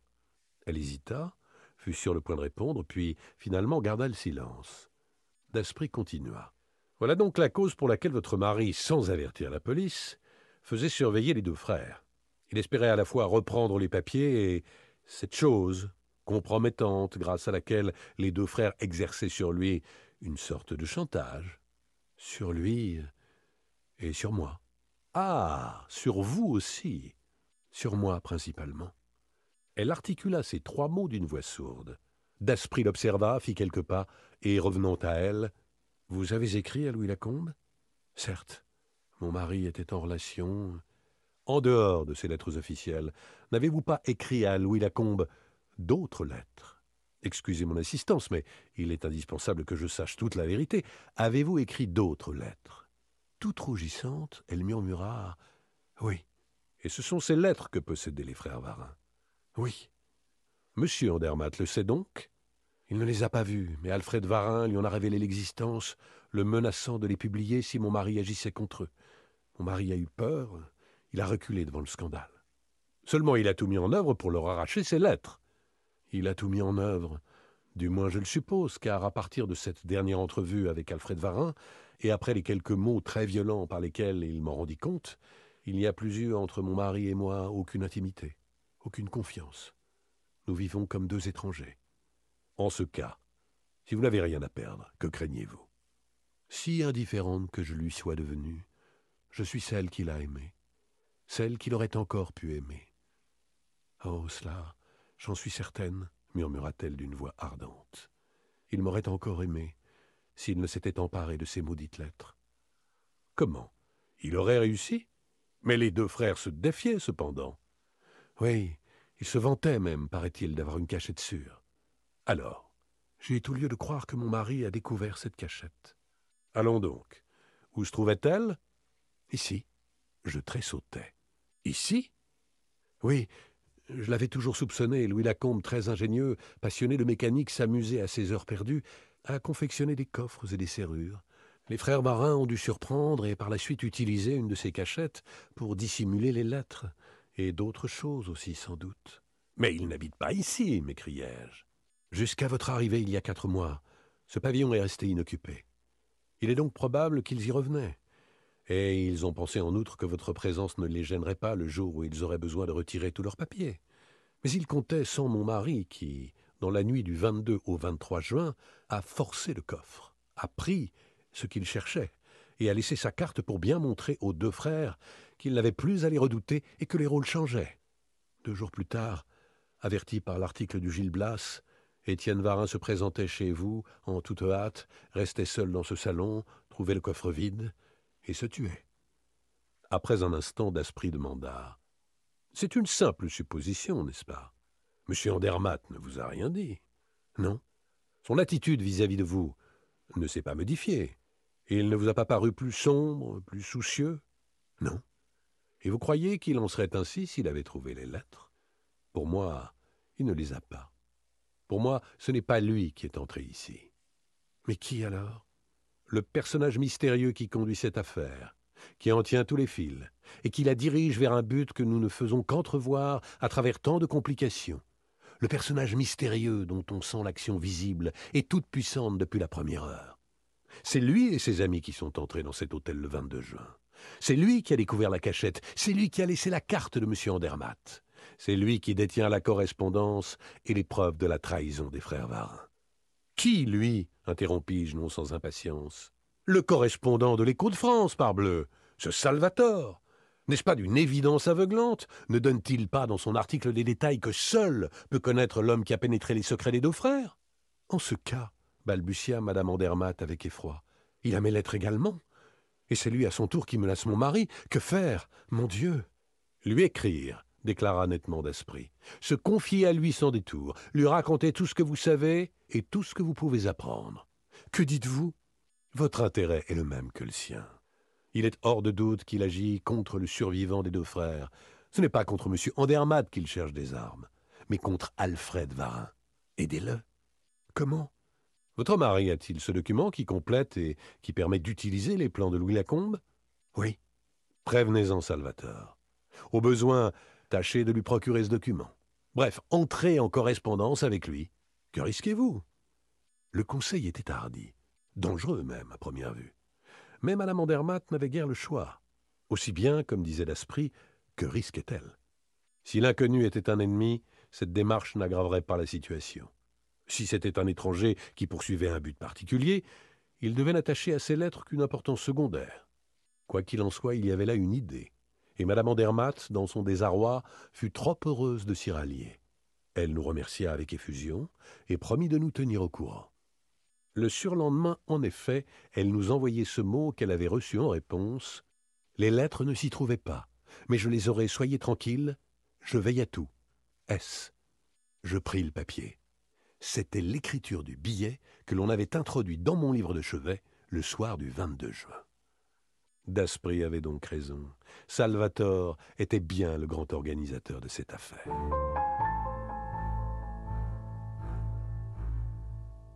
En vérité, nous commencions à discerner quelques lueurs parmi les ténèbres qui nous environnaient, et certains points s'éclairaient d'une lumière inattendue. Mais que d'autres restaient obscurs. Comme la découverte des deux sets de cœur. Pour ma part, j'en revenais toujours là, plus intrigué peut-être qu'il n'eût fallu par ces deux cartes, dont les sept petites figures transpercées avaient frappé mes yeux en de si troublantes circonstances. Quel rôle jouait-elle dans le drame? Quelle importance devait-on leur attribuer? Quelle conclusion devait-on tirer de ce fait que le sous-marin, construit sur les plans de Louis Lacombe, portait le nom de Sept de cœur? Daspry, lui, s'occupait peu des deux cartes, tout entier à l'étude d'un autre problème dont la solution lui semblait plus urgente. Il cherchait inlassablement la fameuse cachette. Et qui sait, disait-il, si je n'y trouverais point les lettres que Salvatore n'y a pas trouvées. Par inadvertance, peut-être il est si peu croyable que les frères Varin aient enlevé d'un endroit qu'ils supposaient inaccessible l'arme dont ils savaient la valeur inappréciable. Et il cherchait, la grande salle n'ayant bientôt plus de secret pour lui. Il étendait ses investigations à toutes les autres pièces du pavillon. Il scruta l'intérieur et l'extérieur, il examina les pierres et les briques des murailles, il souleva les ardoises du toit. Un jour, il arriva avec une pioche et une pelle, me donna la pelle, garda la pioche et désignant le terrain vague Allons-y je le suivis sans enthousiasme. Il divisa le terrain en plusieurs sections qu'il inspecta successivement. Mais dans un coin, à l'angle que formaient les murs de deux propriétés voisines, un amoncellement de moellons et de cailloux, recouverts de ronces et d'herbes, attira son attention. Il l'attaqua. Je dus l'aider. Durant une heure, en plein soleil, nous peinâmes inutilement. Mais lorsque, sous les pierres écartées, nous parvînmes au sol lui-même, et que nous l'eûmes éventré, la pioche de Daspry mise à nu des ossements, un reste de squelette autour duquel s'effiloquaient encore des bribes de vêtements. Et soudain, je me sens pâlir. J'apercevais fichée en terre une petite plaque de fer, découpée en forme de rectangle et où il me sembla distinguer des taches rouges. Je me baissai. C'était bien cela. La plaque avait les dimensions d'une carte à jouer, et les taches rouges, d'un rouge de minium rongé par place, étaient au nombre de sept disposés comme les sept points d'un sept de cœur et percés d'un trou à chacune des sept extrémités. Écoutez l'esprit, j'en ai assez de toutes ces histoires, tant mieux pour vous si elles vous intéressent, moi je vous fausse compagnie. Était-ce l'émotion? Était-ce la fatigue d'un travail exécuté sous un soleil trop rude? Toujours est-il que je chancelais en m'en allant et que je dus me mettre au lit où je restais quarante-huit heures, fiévreux et brûlant, obsédé par des squelettes qui dansaient autour de moi et se jetaient à la tête leur cœur sanguinolent. Daspry me fut fidèle. Chaque jour, il m'accorda trois ou quatre heures qu'il passa, il est vrai, dans la grande salle à fureter, cogner et tapoter. Les lettres sont là, dans cette pièce, venait-il me dire de temps à autre. Elles sont là, j'en mettrai ma main au feu. Laissez-moi en paix, répondais-je répilé. Le matin du troisième jour, je me levai assez faible encore, mais guéri. Un déjeuner substantiel me réconforta mais un petit bleu que je reçus vers cinq heures contribua plus que tout à mon complet rétablissement, tellement ma curiosité fut de nouveau et malgré tout piquée au vif. Le pneumatique contenait ces mots. Monsieur, le drame dont le premier acte s'est passé dans la nuit du 22 au 23 juin touche à son dénouement. La force même des choses exigeant que je mette en présence l'un et l'autre les deux principaux personnages de ce drame, et que cette confrontation ait lieu chez vous, je vous serais infiniment reconnaissant de me prêter votre domicile pour la soirée d'aujourd'hui. Il serait bon que de neuf heures à onze heures, votre domestique fût éloigné, et préférable que vous-même eussiez l'extrême obligeance de bien vouloir laisser le champ libre aux adversaires. Vous avez pu vous rendre compte, dans la nuit du 22 au 23 juin, que je poussais jusqu'au scrupule le respect de tout ce qui vous appartient. De mon côté, je croirais vous faire injure si je doutais un seul instant de votre absolue discrétion à l'égard de celui qui signe. Votre dévoué, Salvatore. Il y avait dans cette missive un ton d'ironie courtoise, et dans la demande qu'elle exprimait une si jolie fantaisie que je me délectais. C'était d'une désinvolture charmante, et mon correspondant semblait tellement sûr de mon acquiescement. Pour rien au monde je n'eusse voulu le décevoir ou répondre à sa confiance par de l'ingratitude. À huit heures, mon domestique, à qui j'avais offert une place de théâtre, venait de sortir quand Daspry arriva. Je lui montrai le petit bleu. Eh bien me dit-il. Eh bien, je laisse la grille du jardin ouverte, afin que l'on puisse entrer. Et vous vous en allez? Jamais de la vie. Mais puisqu'on vous le demande, on me demande de la discrétion, je serai discret, mais je tiens furieusement à voir ce qui va se passer. Daspry se mit à rire. Ma foi, vous avez raison, et je reste aussi. J'ai idée qu'on ne s'ennuiera pas. Un coup de timbre l'interrompit. Euh Déjà? murmura-t-il. Et vingt minutes en avance? Impossible. Du vestibule, je tirai le cordon qui ouvrait la grille. Une silhouette de femme traversa le jardin, Madame Andermatt. Elle paraissait bouleversée, et c'est en suffoquant qu'elle balbutia. Mon mari. Il vient, il a rendez-vous. On doit lui donner les lettres. Comment le savez-vous lui dis-je? Un hasard, un mot que mon mari a reçu pendant le dîner. Un petit bleu Un message téléphonique. Le domestique me l'a remis par erreur. Mon mari l'a pris aussitôt, mais il était trop tard. J'avais lu. Vous aviez lu? Ceci, à peu près. À neuf heures ce soir, soyez au boulevard Maillot avec les documents qui concernent l'affaire. En échange, les lettres. Après le dîner, je suis remonté chez moi et je suis sorti. À l'insu de M. Andermatt? Oui. Daspry me regarda. Qu'en pensez-vous? Je pense que vous pensez que M. Andermatt est un des adversaires convoqués. Par qui? Et dans quel but? C'est précisément ce que nous allons savoir. Je les conduisis dans la grande salle. Nous pouvions à la rigueur tenir tous les trois sous le manteau de la cheminée et nous dissimuler derrière la tenture de velours. Nous nous installâmes, Madame Andermatt s'assit entre nous deux. Par les fentes du rideau, la pièce entière nous apparaissait. Neuf heures sonnèrent. Quelques minutes plus tard, la grille du jardin grinça sur ses gonds. J'avoue que je n'étais pas sans éprouver une certaine angoisse et qu'une fièvre nouvelle me surexcitait. J'étais sur le point de connaître le mot de l'énigme. L'aventure déconcertante, dont les péripéties se déroulaient devant moi depuis des semaines, allait enfin prendre son véritable sens. Et c'est sous mes yeux que la bataille allait se livrer. Daspry saisit la main de Madame Andermatt et murmura Surtout pas un mouvement. Quoi que vous entendiez ou voyiez, restez impassible. Quelqu'un entra, et je reconnus tout de suite à sa grande ressemblance avec Étienne Varin, son frère, Alfred. Même démarche lourde, même visage terreux envahi par la barbe. Il entra de l'air inquiet d'un homme qui a l'habitude de craindre des embûches autour de lui, qui les flaire et les évite. D'un coup d'œil, il embrassa la pièce et j'eus l'impression que cette cheminée masquée par une portière de velours lui était désagréable. Il fit trois pas de notre côté. Mais une idée plus impérieuse sans doute le détourna, car il l'obliqua vers le mur, s'arrêta devant le vieux roi de mosaïque, à la barbe fleurie, au glaive flamboyant, et l'examina longuement, montant sur une chaise, suivant du doigt le contour des épaules et de la figure, et palpant certaines parties de l'image. Mais brusquement, il sauta de sa chaise et s'éloigna du mur. Un bruit de pas retentissait. Sur le seuil apparut M. Andermatt. Le banquier jeta un cri de surprise. Vous Vous C'est vous qui m'avez appelé. Moi Mais pas du tout, protesta Varin d'une voix cassée qui me rappela celle de son frère. C'est votre lettre qui m'a fait venir. Ma lettre?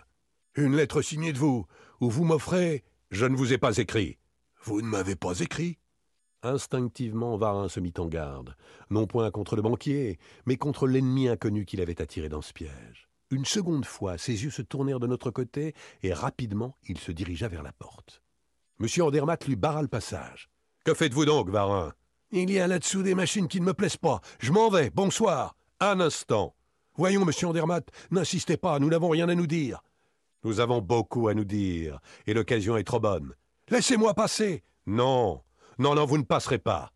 Varin recula, intimidé par l'attitude résolue du banquier, et il mâchonna. Alors vite, causons et que ce soit fini. Une chose m'étonnait, et je ne doutais pas que mes deux compagnons n'éprouvassent la même déception. Comment se pouvait-il que Salvatore ne fût pas là?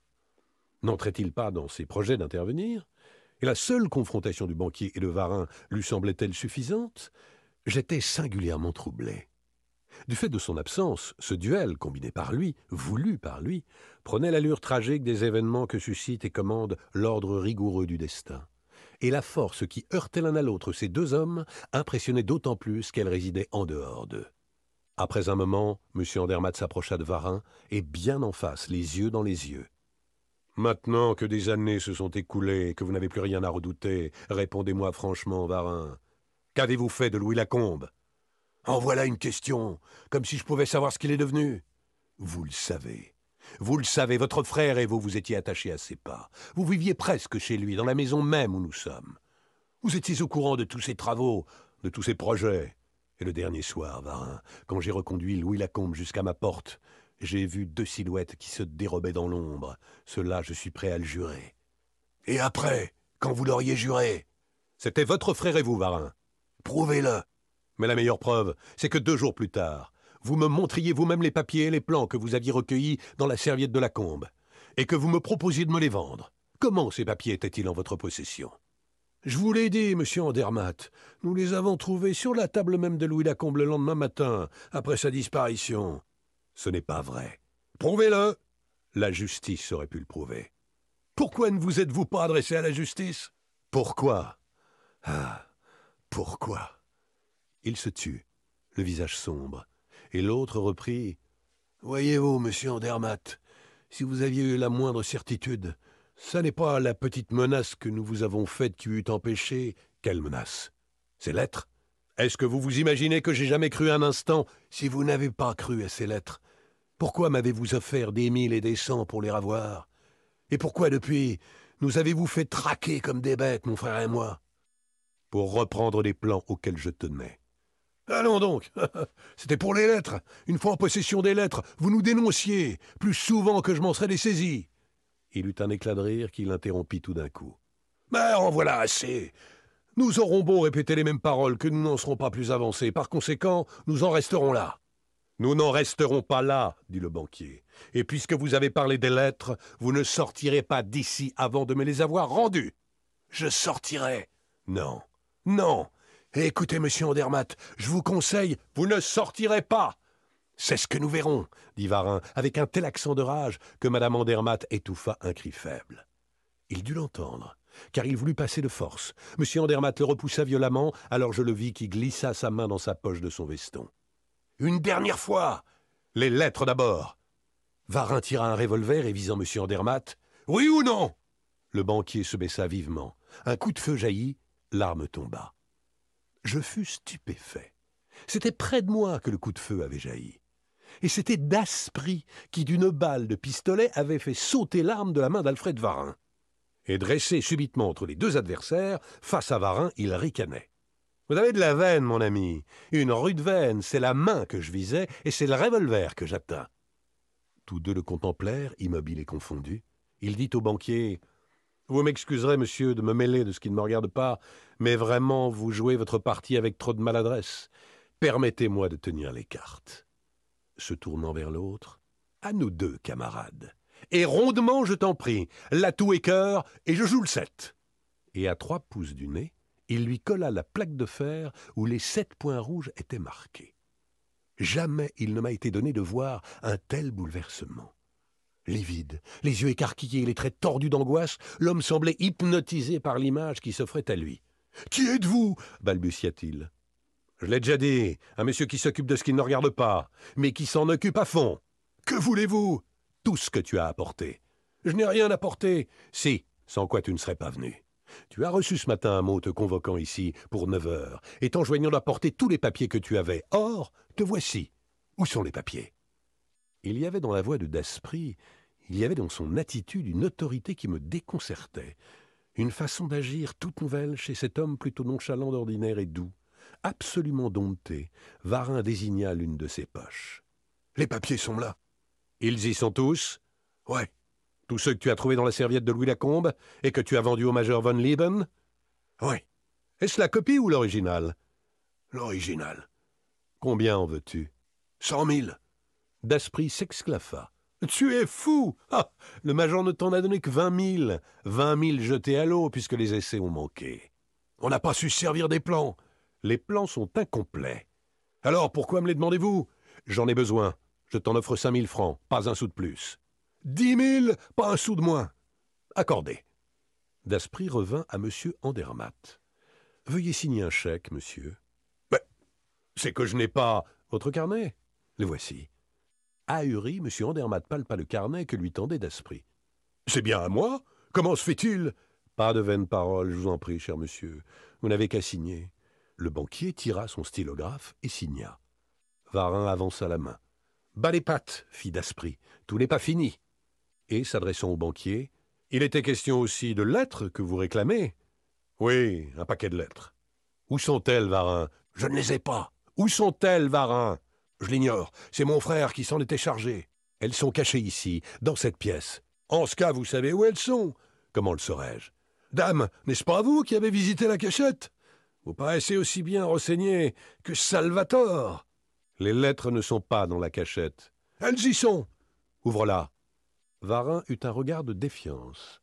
Daspry et Salvatore ne faisaient-ils qu'un, réellement, comme tout le laissait présumer Si oui, ils ne risquaient rien en montrant une cachette déjà connue, sinon c'était inutile. Ouvre-la, répéta Daspry. Je n'ai pas de set de cœur. Si, celui-là, dit Daspry en tendant la plaque de fer. Varin recula terrifié. Non, non, non, je ne veux pas. Qu'à cela ne tienne. Daspry se dirigea vers le vieux monarque à la barbe fleurie, monta sur une chaise et appliqua le set de cœur au bas du glaive contre la garde et de façon que les bords de la plaque recouvrissent exactement les deux bords de l'épée. Puis, avec l'aide d'un poinçon, qu'il introduisit alternativement dans chacun des sept trous pratiqués à l'extrémité des sept points de cœur, il pesa sur sept des petites pierres de la mosaïque. À la septième petite pierre enfoncée, un déclenchement se produisit. Et tout le buste du roi pivota, démasquant une large ouverture aménagée comme un coffre, avec des revêtements de fer et deux rayons d'acier luisants. Tu vois bien, Varin, le coffre est vide. En effet. Alors c'est que mon frère aura retiré les lettres. Daspry revint vers l'homme et lui dit Ne joue pas au plus fin avec moi. Il y a une autre cachette. Où est-elle Il n'y en a pas. Est-ce de l'argent que tu veux? Combien Dix mille. Monsieur Andermatt, ces lettres valent-elles dix mille francs pour vous? Oui, fit le banquier d'une voix forte. Varin ferma le coffre, prit le set de cœur, non sans une répugnance visible, et l'appliqua sur le glaive, contre la garde, et juste au même endroit. Successivement, il enfonça le poinçon à l'extrémité des sept points de cœur. Il se produisit un second déclenchement. Mais cette fois, chose inattendue, ce ne fut qu'une partie du coffre qui pivota, démasquant un petit coffre pratiqué dans l'épaisseur même de la porte qui fermait le plus grand. Le paquet de lettres était là, noué d'une ficelle et cacheté. Varin le remit à Daspry. Celui-ci demanda Le chèque est prêt, monsieur Andermatt? Oui. Et vous avez aussi le dernier document que vous tenez de Louis Lacombe, qui complète les plans du sous-marin Oui. L'échange se fit. Daspry empocha le document et le chèque et offrit le paquet à M. Andermatt. Voici ce que vous désiriez, monsieur.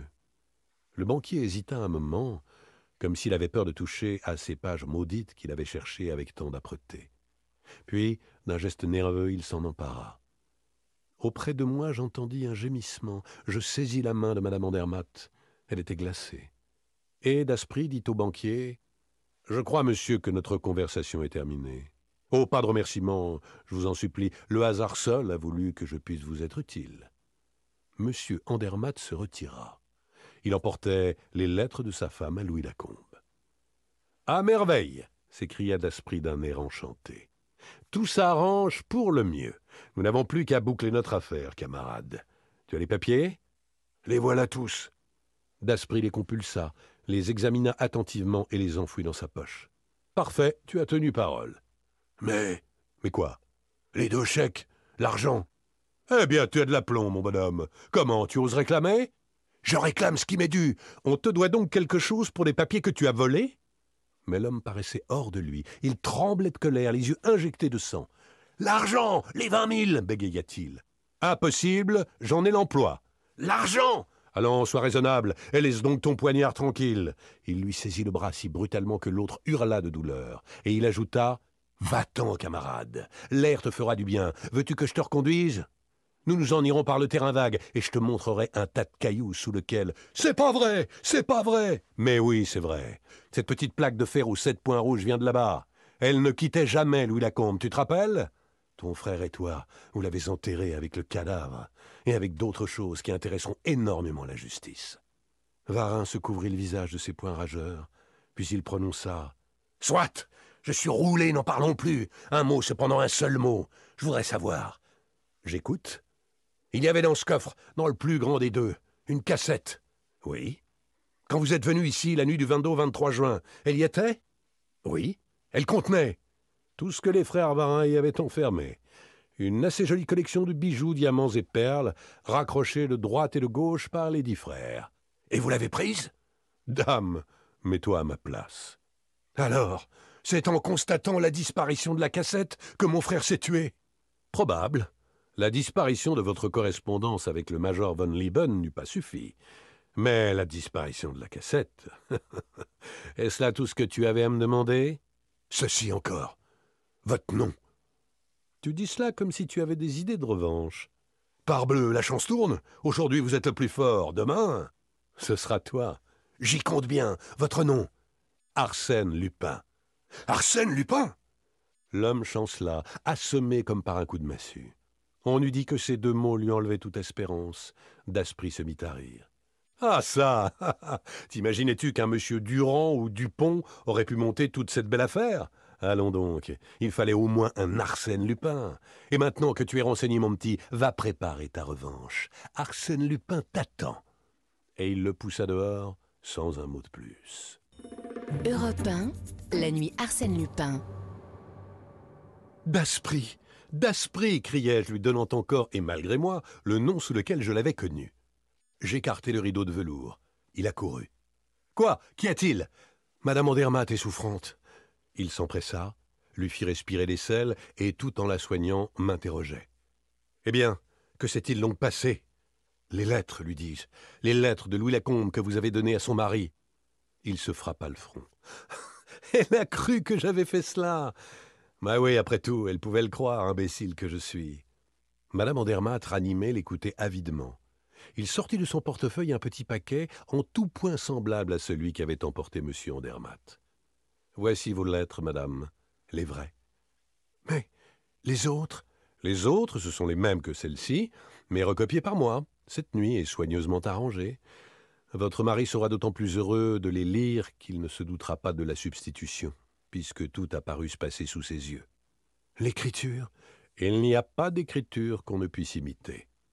Elle le remercia avec les mêmes paroles de gratitude qu'elle eût adressées à un homme de son monde, et je vis bien qu'elle n'avait pas dû entendre les dernières phrases échangées entre Varin et Arsène Lupin. Moi, je le regardais non sans embarras, ne sachant trop que dire à cet ancien ami qui se révélait à moi sous un jour si imprévu. Lupin. C'était Lupin. Mon camarade de cercle n'était autre que Lupin.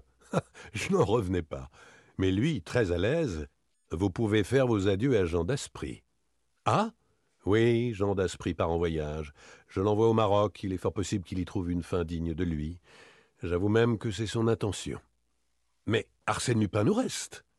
Oh, plus que jamais. Arsène Lupin n'est encore qu'au début de sa carrière. Et il compte bien. Un mouvement de curiosité irrésistible me jeta sur lui, et l'entraînant à quelque distance de Madame Andermatt. Vous avez donc fini par découvrir la seconde cachette? Celle où se trouvait le paquet de lettres? J'ai eu assez de mal. C'est hier seulement, l'après-midi, pendant que vous étiez couché. Et pourtant, Dieu sait combien c'était facile, mais les choses les plus simples sont celles auxquelles on pense en dernier.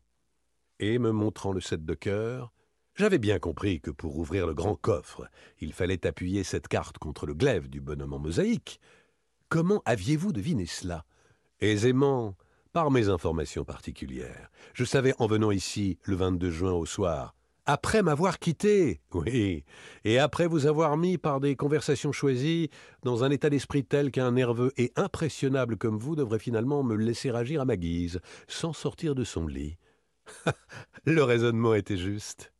Je savais donc, en venant ici, qu'il y avait une cassette cachée dans un coffre à serrure secrète et que le sept de cœur était la clé, le mot de cette serrure. Il ne s'agissait plus que de plaquer ce sept de cœur à un endroit qui lui fut visiblement réservé. Une heure d'examen m'a suffi. Une heure observait le bonhomme en mosaïque. Le vieil empereur? Ce vieil empereur est la représentation exacte du roi de cœur de tous les jeux de cartes, Charlemagne. En effet. Mais pourquoi le sept de cœur ouvre-t-il tantôt le grand coffre et tantôt le petit? Et pourquoi n'avez-vous ouvert d'abord que le grand coffre? Pourquoi? Mais parce que je m'obstinais toujours à placer mon sept de cœur dans le même sens. Hier seulement, je me suis aperçu qu'en le retournant, c'est-à-dire en mettant le septième point, celui du milieu, en l'air, au lieu de le mettre en bas, la disposition des sept points changeait. Parbleu Évidemment parbleu, mais encore fallait-il y penser. Autre chose, vous ignoriez l'histoire des lettres avant que Madame Andermatt en parlât devant moi. Oui. Je n'avais découvert dans le coffre, outre la cassette, que la correspondance des deux frères, correspondance qui m'a mis sur la voie de leur trahison. Somme toute, c'est par hasard que vous avez été amené d'abord à reconstituer l'histoire des deux frères, puis à rechercher les plans et les documents du sous-marin. Par hasard. Mais dans quel but avez-vous recherché Daspry m'interrompit en riant. Mon Dieu, comme cette affaire vous intéresse. Elle me passionne. Eh bien, tout à l'heure, quand j'aurai reconduit Madame Andermatt et fait porter à l'écho de France le mot que je vais écrire, je reviendrai et nous entrerons dans le détail. Il s'assit et écrivit une de ces petites notes lapidaires où se divertit la fantaisie du personnage. Qui ne se rappelle le bruit que fit celle-ci dans le monde entier? Arsène Lupin a résolu le problème que Salvatore a posé dernièrement. Maître de tous les documents et plans originaux de l'ingénieur Louis Lacombe, il les a fait parvenir entre les mains du ministre de la Marine. À cette occasion, il ouvre une souscription dans le but d'offrir à l'État le premier sous-marin construit d'après ses plans. Et il s'inscrit lui-même en tête de cette souscription pour la somme de vingt mille francs. Les vingt mille francs des chèques de M. Andermatt? lui dis-je, quand il m'eut donné le papier à lire. Précisément. Il était équitable que Varin rachetât en partie sa trahison.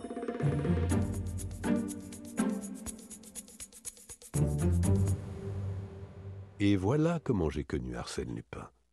Voilà comment j'ai su que Jean d'Aspry, camarade de cercle, relations mondaines, n'était autre qu'Arsène Lupin, gentleman cambrioleur. Voilà comment j'ai noué des liens d'amitié fort agréables avec notre grand homme, et comment, peu à peu, grâce à la confiance dont il veut bien m'honorer, je suis devenu son très humble, très fidèle et très reconnaissant historiographe. Europe 1, la nuit Arsène Lupin. Nicolas Caro. C'était La Nuit Arsène Lupin sur Europe 1, lu par François Berland, réalisé par Victor Nolot, direction artistique Xavier Joly. À la semaine prochaine pour la suite, même heure, même radio.